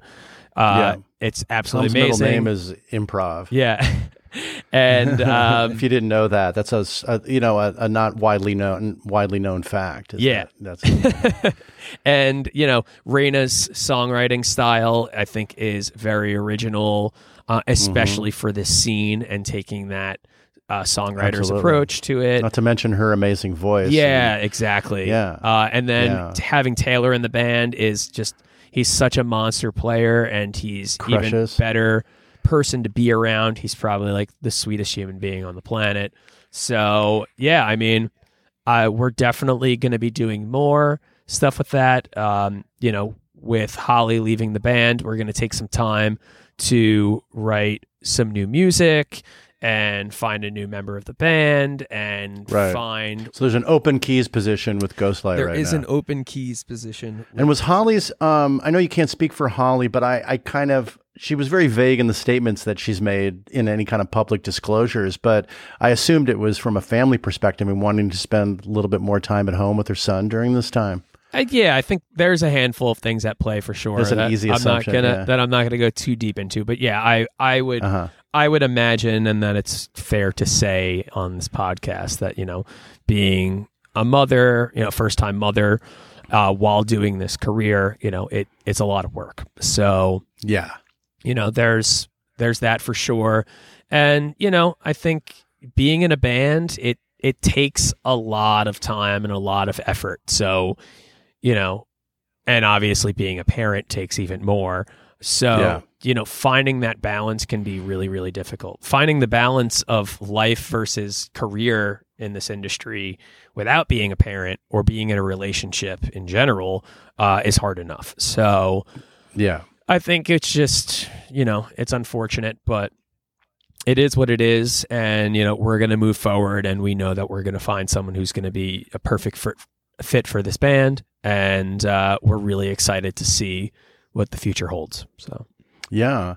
Um, how is it different for you from um, just from your own mindset perspective of being uh, involved with Ghostlight from the jump? Like, is that what kind of impact does that have on you in terms of what the feel is and what the environment is and how you're um, how you're sort of shaped from sh- you can shape this band from an organic standpoint. What's your how is that different for you from other projects? I mean, it's obviously you're not just jumping into this one as a as a hired gun. yeah. Um, but um, but what impact does that have on you um, being with this band from the beginning? I think the overall understanding of writing music and what your message is and what your goal is in that music versus what we do in a live show sense and also the importance of how to improvise and the thought processes that you should be going through because you don't want to be thinking about what you're going to play but there are aspects and kind of like loose rules that we've had.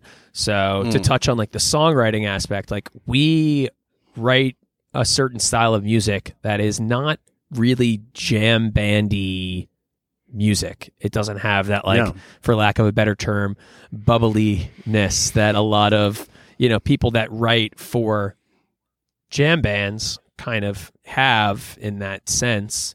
It's whimsical. It's a little bit of a tighter Ghostlight. I would say is like a little bit of a tighter vibe. We're more of like a Americana, if not really like indie rock band that just happens to improvise a lot, and Right.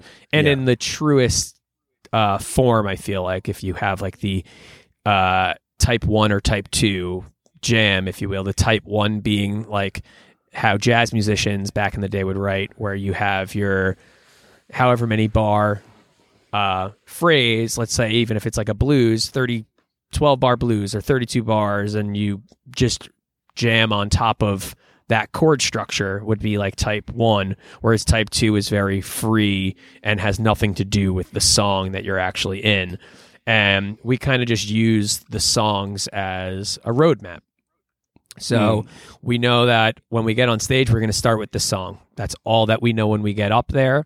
And we know that we're going to play the ver- first verse, chorus, bridge section, and then we're going to go into a jam, and that can go wherever. And all we know Yeah. is that, you know, in this last tour, we kind of tried to stick with um, maybe jamming within the song and finishing the Mhm. song. Whereas we used to just like, there were absolutely no rules, and we ended up having a lot of this song into this section of that song, back into this section, and going into that song. And we wanted to be a little more structured in that let's improvise, but let's finish a song before, you know, just going into another section of a different song. So, are you having the songs on a set list, or is it just that first song and then you kind of go from there? We have a song list. So we have songs and they're numbered so that Mhm. we can always call out a number if you can't make out the musical theme or someone mouthing whatever it is that you're going to be playing next that we could Right. be like number 5 and that's a little bit easier to to notice on stage Wow. but yeah, we literally go backstage, do our thing, have our list of songs that we're going to play for the night, and then we'll Mm. go, uh, let's open up with Take Some Time. And that's Yeah. that's as far as song, uh, you know, set list planning goes for us. Right. So And then someone, someone, namely Tom, will take you in a particular direction. Yeah, I mean anyone can do it. Um, Tom is without a doubt. I don't think there's any questioning from any sense or any no, you're side not of this. get any argument that from me. that that is. Tom, that Tom is the the leader of our band. He's and he's really good at doing that. He's good at Yeah. pushing us when we need to be and allowing us the liberties to be as free as we want and to be creative. But if it's just not happening, um, you know, he's good to give a little push, or especially like, what's the next song going to be? Although, same deal with this last tour, it was no longer a Tom's the leader of that. It was we go kind of in a circle, and Hmm. if Tom's the first person to name a song, then it would go to the other side of the stage to Holly, or it'd go to Raina, and then everyone kind of picks what they want to do, so that everyone gets a say in that. Um, it is, it, you know, it has been pretty democratic in that sense with this band. Yeah, Um, but yeah. but we trust Tom's leadership, especially uh, his creative leadership. There would be no reason not to follow uh, him. He's got a very creative mind. He does. He does. We talked for about two hours on this show about all kinds of different stuff. Yeah. you know, I love Tom and I love hanging out with him, and he's just phenomenal, a phenomenal human, an amazing musician, and I'd love to be in a band with the guy. Let's just. It's great. I'm in two I'm bands. throw th- I'm in 3 I'm gonna throw that Actually, I've there. done like three bands with him, but uh, but I'm, Yeah. I'm currently Oh, what's in the third two. one? What's the third one? Uh, we did like a trio thing, like me, him, and his brother uh, Jim, who plays guitar and more. Uh, Yeah. But with Jim on bass. Um, and we were we were actually supposed to open up for Railroad Earth at the Cap, and then the show got canceled during the COVID time period of things. And Oh. and then so, what was that project called? it was just the Tom Hamilton trio. I think it was just I think it was just labeled as Tom Hamilton, but we went out as Right. a as a trio. I got to add that to my org, my Tom Hamilton org chart. yeah, of yeah. everything that he's been involved in, so I can keep track of all that stuff. Um, yeah. So, so what is uh, what's on the docket for Ghostlight? Is there any sort of new material? I see like Raina posting new songs from time to time. I'm just always wondering if that's gonna We're in work a- itself in. We're in a creative phase right now of just um, Tom's doing a bunch of writing, Raina's doing a bunch of writing. Uh, I think we're gonna get together and do some group writing. Um, But everyone's just kind of doing their things. We had a very long, you know, we we started 2022 not only in our first full year of being active again post pandemic, but also we started the year losing a band member and we ended the year losing a band member. So there's Right. there's definitely a level of let's just like slow down a little bit, get our priorities straight, find the perfect fit for a new keyboardist in this band, write a bunch of mm. material, put out a new record, um, all of that stuff. So like we have Peach Festival that we're gonna do in the summer. There might be some more there, and you know we'll we'll probably end up doing some stuff in the fall. But it's gonna be a relatively light year so that we can focus on putting out new material and having you know we're not gonna change the band dynamic per se but we want to have like a nice little neat package of like this is this is what the band is you know moving forward meet our right. our new member of our band. Here's all this new music. And then 2024, go out and do a bunch of shows, hopefully more than we've ever done before. That'll be great. Well, hopefully not killing you and being out there. No, we'll never a year. be. I mean, I when I say more than ever, Good way to lose another. Good way to lose another band Yeah. I, I, I, I doubt that. What- I doubt this band will ever be able able to physically do more than like 80 shows a year. So Yeah, that's good. Um, what was there a commonality? Was there like something about what was going on, like um, that resulted in Dan leaving and Holly leaving? That you sort of want to make sure you're clearing the deck for that going forward when a new keyboardist steps in. I mean, honestly, it really just came down like Dan had a, a great opportunity to join Thievery Corporation, and there was Uh-huh. already some scheduling conflicts right out of the gate. So it was, you know, Oh, okay. you know, So you sort of sort of knew that was coming. I mean, Yeah. Taylor's fucking awesome. so yeah, and, and. Taylor's absolutely amazing. I honestly feel like he's taken the vibe of the band on and off the stage, um, as well as obviously musically on stage to a whole other level. um, Yeah. that is just like so rewarding. You know, especially it's never easy losing a member of the band, but Right. when you gain someone like Taylor, you're like, okay, here we go, let's do it. Yeah. Um, yeah. and then you know, similarly, like yeah, we life we talked about Holly, so it's not Yeah. so they were they were just sort of coincidental kind of things that occurred.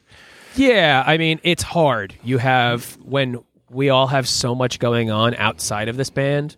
Um, you know, you have to work with everyone's schedules, and that becomes stressful.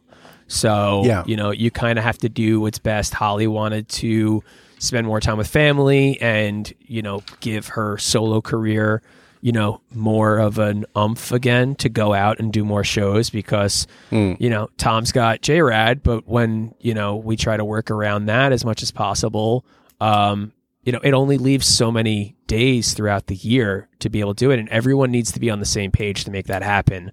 And, Yeah. you know, unfortunately, this was finally at a moment where everyone was not on the same page and uh, everyone's got to do what's best for them and and then as ghostlight as a whole we need to do what's best for ghostlight so Yeah, yeah. Well, I assume you're like looking at people and talking to people, and move kind of move. That's moving forward. yeah i mean we're we're kind of going in an organic pace you know like we're we're ready and have i'm not going to give anything away but we've got a we've got someone lined up to do the Pe- Oh, cool. peach festival with us uh, if we don't Uh-huh. find a permanent member by then but you know we're we're kind of doing our thing it's kind of in the shadows if you will Right, like right, we don't want to give right. too much away but we don't want people to think that the band is done with because it's it's not we're gonna we're gonna be Oh, cool. That's gonna- good to hear, man. That's good to hear. yeah we're gonna be stronger than ever coming out of this it's just we needed to like it was a rough year so we're gonna we're gonna slow things down a bit be super creative enjoy everything and feel you know okay let's get back out. We're super excited to go play a bunch of shows again because you know after what we all just went through you know it's kind of not always the most motivated to be like okay let's just go out and play music even though we feel like we need to um re find what the band like really wants to achieve and Yeah, you don't want to do that on the fly. You want to figure that out and then kind of move forward in a little bit more of a cohesive way. I guess is what you're saying. Yeah, and we've also never yeah, been yeah. the type of band to like go out on the road and test something that isn't like 80 or 90% finished, you know, when Mhm. uh, we we like to have a little bit more of an understanding of like you know, it, most of the time our music is recorded before we even get out on stage, which is also very different in the scene. A lot of bands write and test things out on the road, and then they like you know work out some of the kinks and then go record it. Yeah. We like to like work in the studio, find something that works and is cohesive, and then go out and rip it apart in a million directions Right, right, right. live and That's and what I love. I, that's what I love about this project. It's kind of like it's it's jammy, but it's sort of almost like an anti-jam jam band Yeah. in the sense 100%. of you're you're sort of. I mean, only because maybe only because it's been around only for like five ish years, but you know you have been moving in kind of the album cycle sort of rhythm. Which is which is nice because the albums have been phenomenal. Oh, so thank you. um, it's fun to to to see you and to see Tom and to see Raina in that kind of album promotion cycle and uh, you know putting putting a really cool video together when you're all around the table. I think that was the healing. Was that the Yeah, healing? exactly. Uh, the title track, which was fucking amazing. I wanted you guys to yell louder during the show during that one screaming point though. just to, to just to be honest, that would have been amazing. Uh, but no, there, if anyone hasn't, if you're a Ghostlight fan, go out and see that. In fact, if you're any fan of music, go out and see this video. It's it's it's really great. And Yeah, you get a good great. feel of for how you guys interact too. It was really really fun. But what I guess the point I'm saying is that to see it, to see you guys be in um, an album cycle like that, where you're doing some of the promo stuff, is fun for a fan. Yeah, totally. We like to um, kind of find more of like a old school mentality of like you put out a record and you've got a year, really like eighteen months of that album cycle, and then you go back, Yeah. you go back in the studio and you do it all over again. You know, Yeah. so There are some gems on that album I'd like to see it to, to keep in keep in the rotation. But Oh yeah, everything um, everything's going to be there. I think we're just trying to, you know, also have, you know, most uh, maybe at this point half is Ghostlight, and then you know the other half is a lot of back catalog of Toms or mostly Toms. Yeah. But, um, yeah, yeah. So I think we're also trying to get to a point where like we have a lot more of like these are Ghostlight tunes, you know. So um I think Yeah. that's also the point of us getting back in the studio working on this new material and uh, Right, and right. focusing on that as well as all of us Um, being able to have more time to focus on other endeavors whether that's write a solo record or play some shows with the new deal or, or whatever it might be uh, th- Right, this right. allows for for that too which is nice Yeah, sounds like you're in a great place in your in your life right now. Like, um, you know, the former gun for hired has found a great band and is kind of seeing this through and st- and and and and has something solid that you can kind of be in and live in. Yeah. it feels like. Is that a fair characterization? For sure, yeah, and I'm just Uh-huh. excited to to continue that, and uh, and you know, Yeah. maybe that arena tour is is around the corner. That's right. We're not going to forget about that. Hashtag yeah, don't arena don't tour don't forget about the gonna- arena tour, everyone. If you've got Mm. one, just hit me up. I I might be into it. Yeah, if you're if you're embarking on an arena tour and you don't have a drummer currently, it's just give Scotty a you know hit him up, slide into his DM. Exactly. Yeah, it's a good place. um, Denver, huh? Talk talk to me a little bit about that that move. Uh, I tried to move there like 10 years ago. And when I joined Dopapod, uh, the band was still just focused in the Northeast, especially the New York, uh, between New York and Philadelphia region. Uh huh. Um, and then I met my girlfriend there, and right Oh, she's from Denver. uh, she's from Texas, but uh, she lived in Denver, and that's where we had met. And then she happened to move out to Philly, uh, and that's where we started dating. And you know, You just- met her in Philly, I met her in Denver. Um, the Oh. actually the last, and then she happened to move to Philly, and then you were there. Yeah, and I would. Yeah, it's a, it's a long story, but we'll leave it at yeah. she. I'm yeah, just trying to get trying to get. I know it's a long story. We don't need to get super deep into it, but I'm just trying to get the important points here. but ultimately, um, you know, now that I'm in a, a a point in my career where I can kind of live anywhere on the on the mainland for you know Mhm. as long as I'm close enough to a, a major airport. Um, you know, when I'm on the road, it gets lonely. You know, not only for if you're on the road, but the people that you leave behind can get very lonely.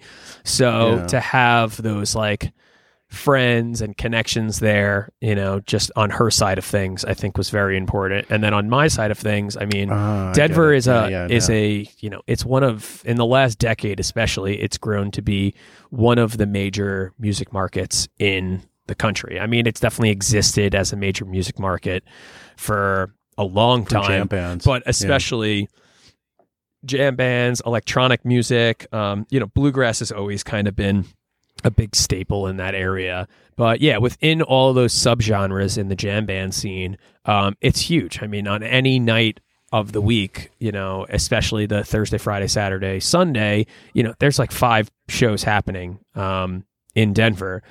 And it's becoming more of like that New York or uh, LA kind of vibe, or even New Orleans, and the fact of like a jazz fest situation where like you can go and see multiple shows within an evening. You know, the hardest. yeah, I'm the really hardest psyched. part- I'm going to the second week of Jazz Fest this year, so I'm really psyched. yeah, it's that. wonderful. The hardest part is like, do I see the beginning or the end or the middle of that show? You know, like that's right. that. yeah, those yeah, are the. yeah. There's the always the Sophie's choices of music. Yeah, so it's uh, and yeah, it's just it's great. I have a lot of uh friends, some of my closest friends, people that I've been playing music with longer than anyone, live out there. Right. uh, and then industry people as well. It's just it's uh, Yeah, yeah, and I'm a big outdoors person, so you know I've been living. So in, there are other factors. It's not like because because It's a- it's a bit of multiple show, multiple shows a night is happening in Philly as well. But yeah, I mean, it's a, it's a little but it- different. It's, I, I feel like it's a lot. and The the point you made about your girlfriend not being so like having more of a social network when Yeah. you're out on the road. I think that's uh, you know That definitely if helps. I'm wrong, but that seems like a key to this equation. that helps. Honestly, the biggest thing that both of us are into is like you know we wanted a little bit of a slower pace. A, a big a city is is uh, kind of crucial for both of us and in our Yeah, lives in our I careers but but nature is extremely important to both of us and getting out and you know I love the aspect of cleaner, fresher air and, you know, a 30 or whatever minute drive into the mountains and to be able to escape a little bit better than Philadelphia. And also, I mean, the biggest thing for me is not only did I want to do this years ago, but, you know, I grew up on Long Island and only about an hour from New York City. Um, and then I've lived in Philadelphia for a while now, and my professional career in music has been pretty much solely based out of Philadelphia. Um, mm. So it's it was just important for me to get uh, a change of pace as well. Um, you know, I love Philly. I'll always love Philly. I would not be surprised if I moved back to Philly at some point. But mm-hmm. I've always been more of a nature, um, slower pace kind of like when I go to a place like Burlington, Vermont, or I go to mountain towns in Colorado, I feel a little more at home. I think the pandemic also brought a little bit more of a like you can feel the vibe of a city, and when people are just like go go go, and there's millions of people surrounding you, um, it can be a lot of, at times. Especially, I, I'm relatively empathetic, and I feel like not to get too heady, hippy dippy here, but like I can, can feel that. that. you're taking that on energy. the energy of people Ex- too much. Exactly, That's a fucking lot in New York. Um, I had Indigo Sparke on the show, whose um, latest album was produced by Aaron Dessner of the National. Okay. Um, amazing album. Uh, she's an empath. We talked about her moving from Australia to Brooklyn and just walking around Brooklyn, taking in all this energy of everything that's going on. It's good to get away from that sometimes because it's really hard. Yeah, really, really hard. I find myself. I'm going to be in Philly still a lot, and then Denver's a big enough city. But I find myself that even when I live in a major city, that every couple mm. weeks or so, if I'm not on the road, that I need to like mm. go to some place of solitude and you know have a ca- yeah. a cabin in the the woods in Vermont or go stay with some friends that live like on a farm in the middle of Connecticut you know? I love that. I don't know I just personally I don't know if I can commit to that level of non-cityness if you will. Yeah.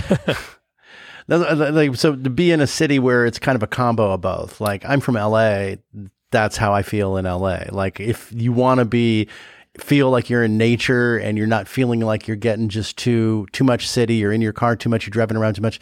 Drive to the beach. Yeah. Park find a parking space. Yeah well that's grab the thing. your shit you and go find, sit on the fucking sand you have to drive an hour through traffic to get Depends five, where you to live, get five though. miles to then find parking and go uh, um, he's an la hater. Okay i, I love it. i do I love la it. you pick pick the worst fucking scenario and just paint that as the picture, dude.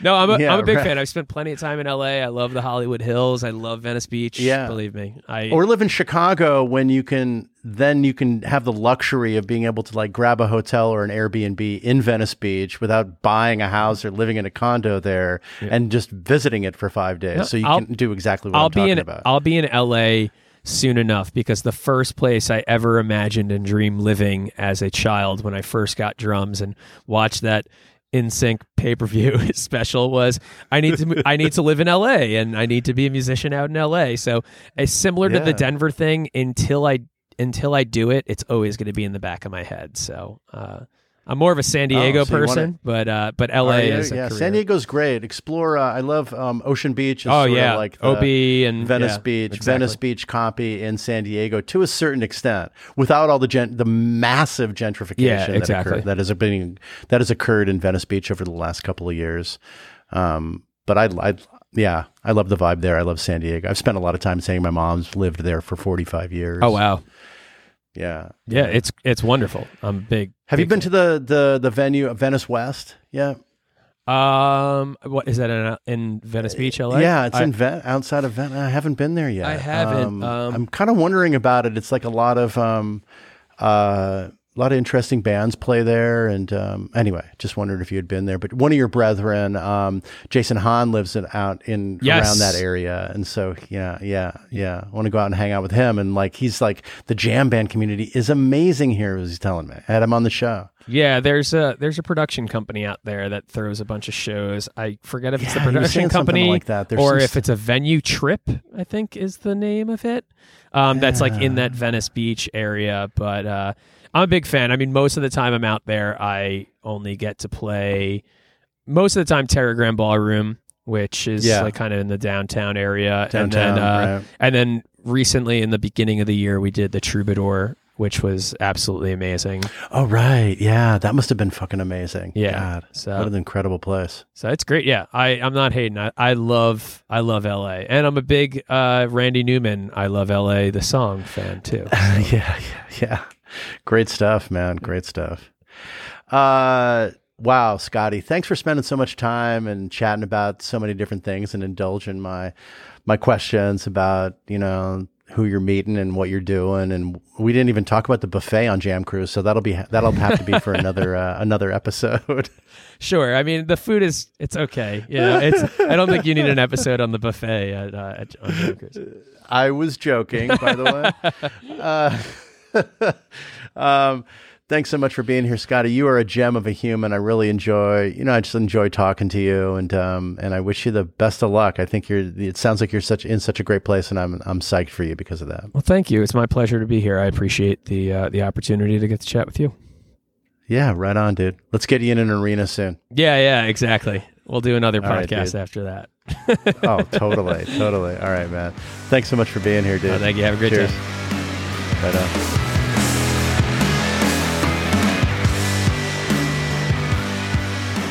Okay, that was me and Scotty Zwang having a great long chat. Uh, if you're still around, uh, thanks for hanging in there. I know it was totally worth it. I just had a really great time talking with him. We went in so many different directions. Uh, Scotty's such a such a great dude, and of course, I just love Ghostlight. I am a big fan of that band, and uh, so glad he does what he does. You know, um, we got so many great backstage vibe stories from Scotty. It was so cool that he was at playing in the sand and at Jam Cruise. And I was joking with Scotty, I'm going to send him out to be my roving reporter to go just report back on all the cool stuff that he gets to see and do at festivals. And uh, it was really great to talk about uh, his preparation, both from a from a physical standpoint, but also from a logistical standpoint, and uh, the gear and what it takes to get set up, and what it looks like uh, with different stage environments, uh,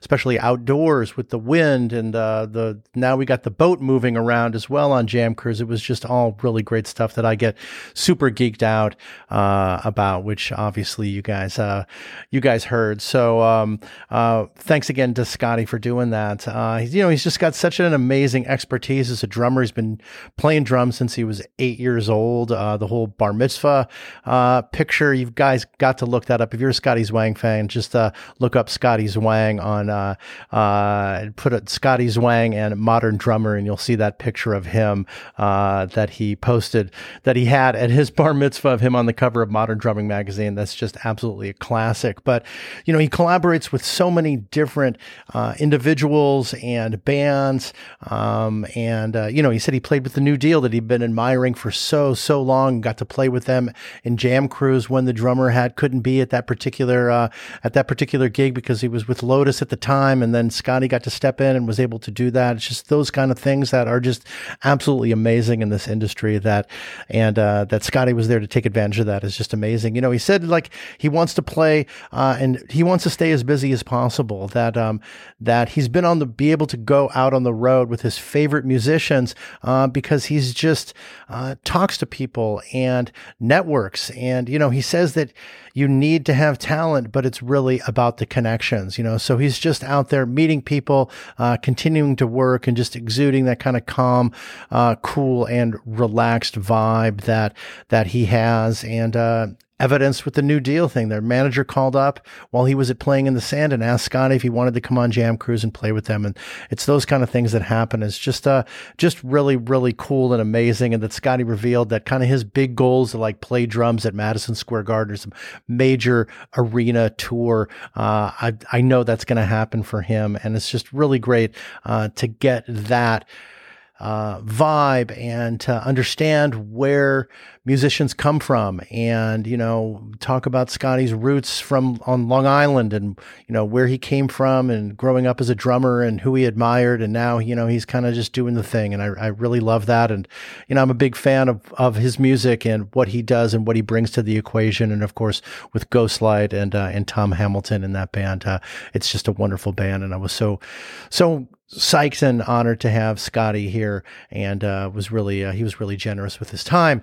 Uh, thanks to, to you all for hanging in here and for your continued support of Roadcase, which means so much to me. And I'm so psyched to bring you these interviews, and we got so many great and amazing interviews coming up as well. And next week I'll be at South by Southwest checking out new bands and new artists to bring to Roadcase and other things. And I'm just so psyched for that. Thanks again for being here, and I want to send a special shout out and thank you to the amazing Scotty Zwang of Ghostlight for being here on this episode of Roadcase.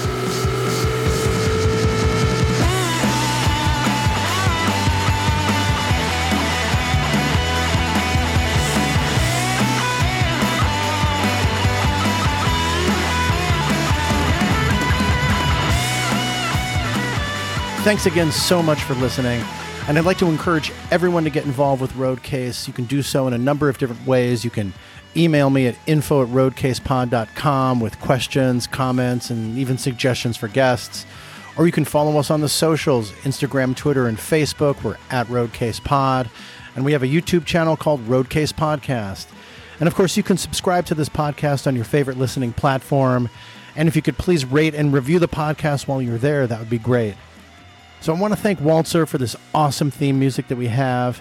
And I want to thank all of you for tuning in and listening to Roadcase. We have a lot of great episodes coming up, so I'll see you on down the road.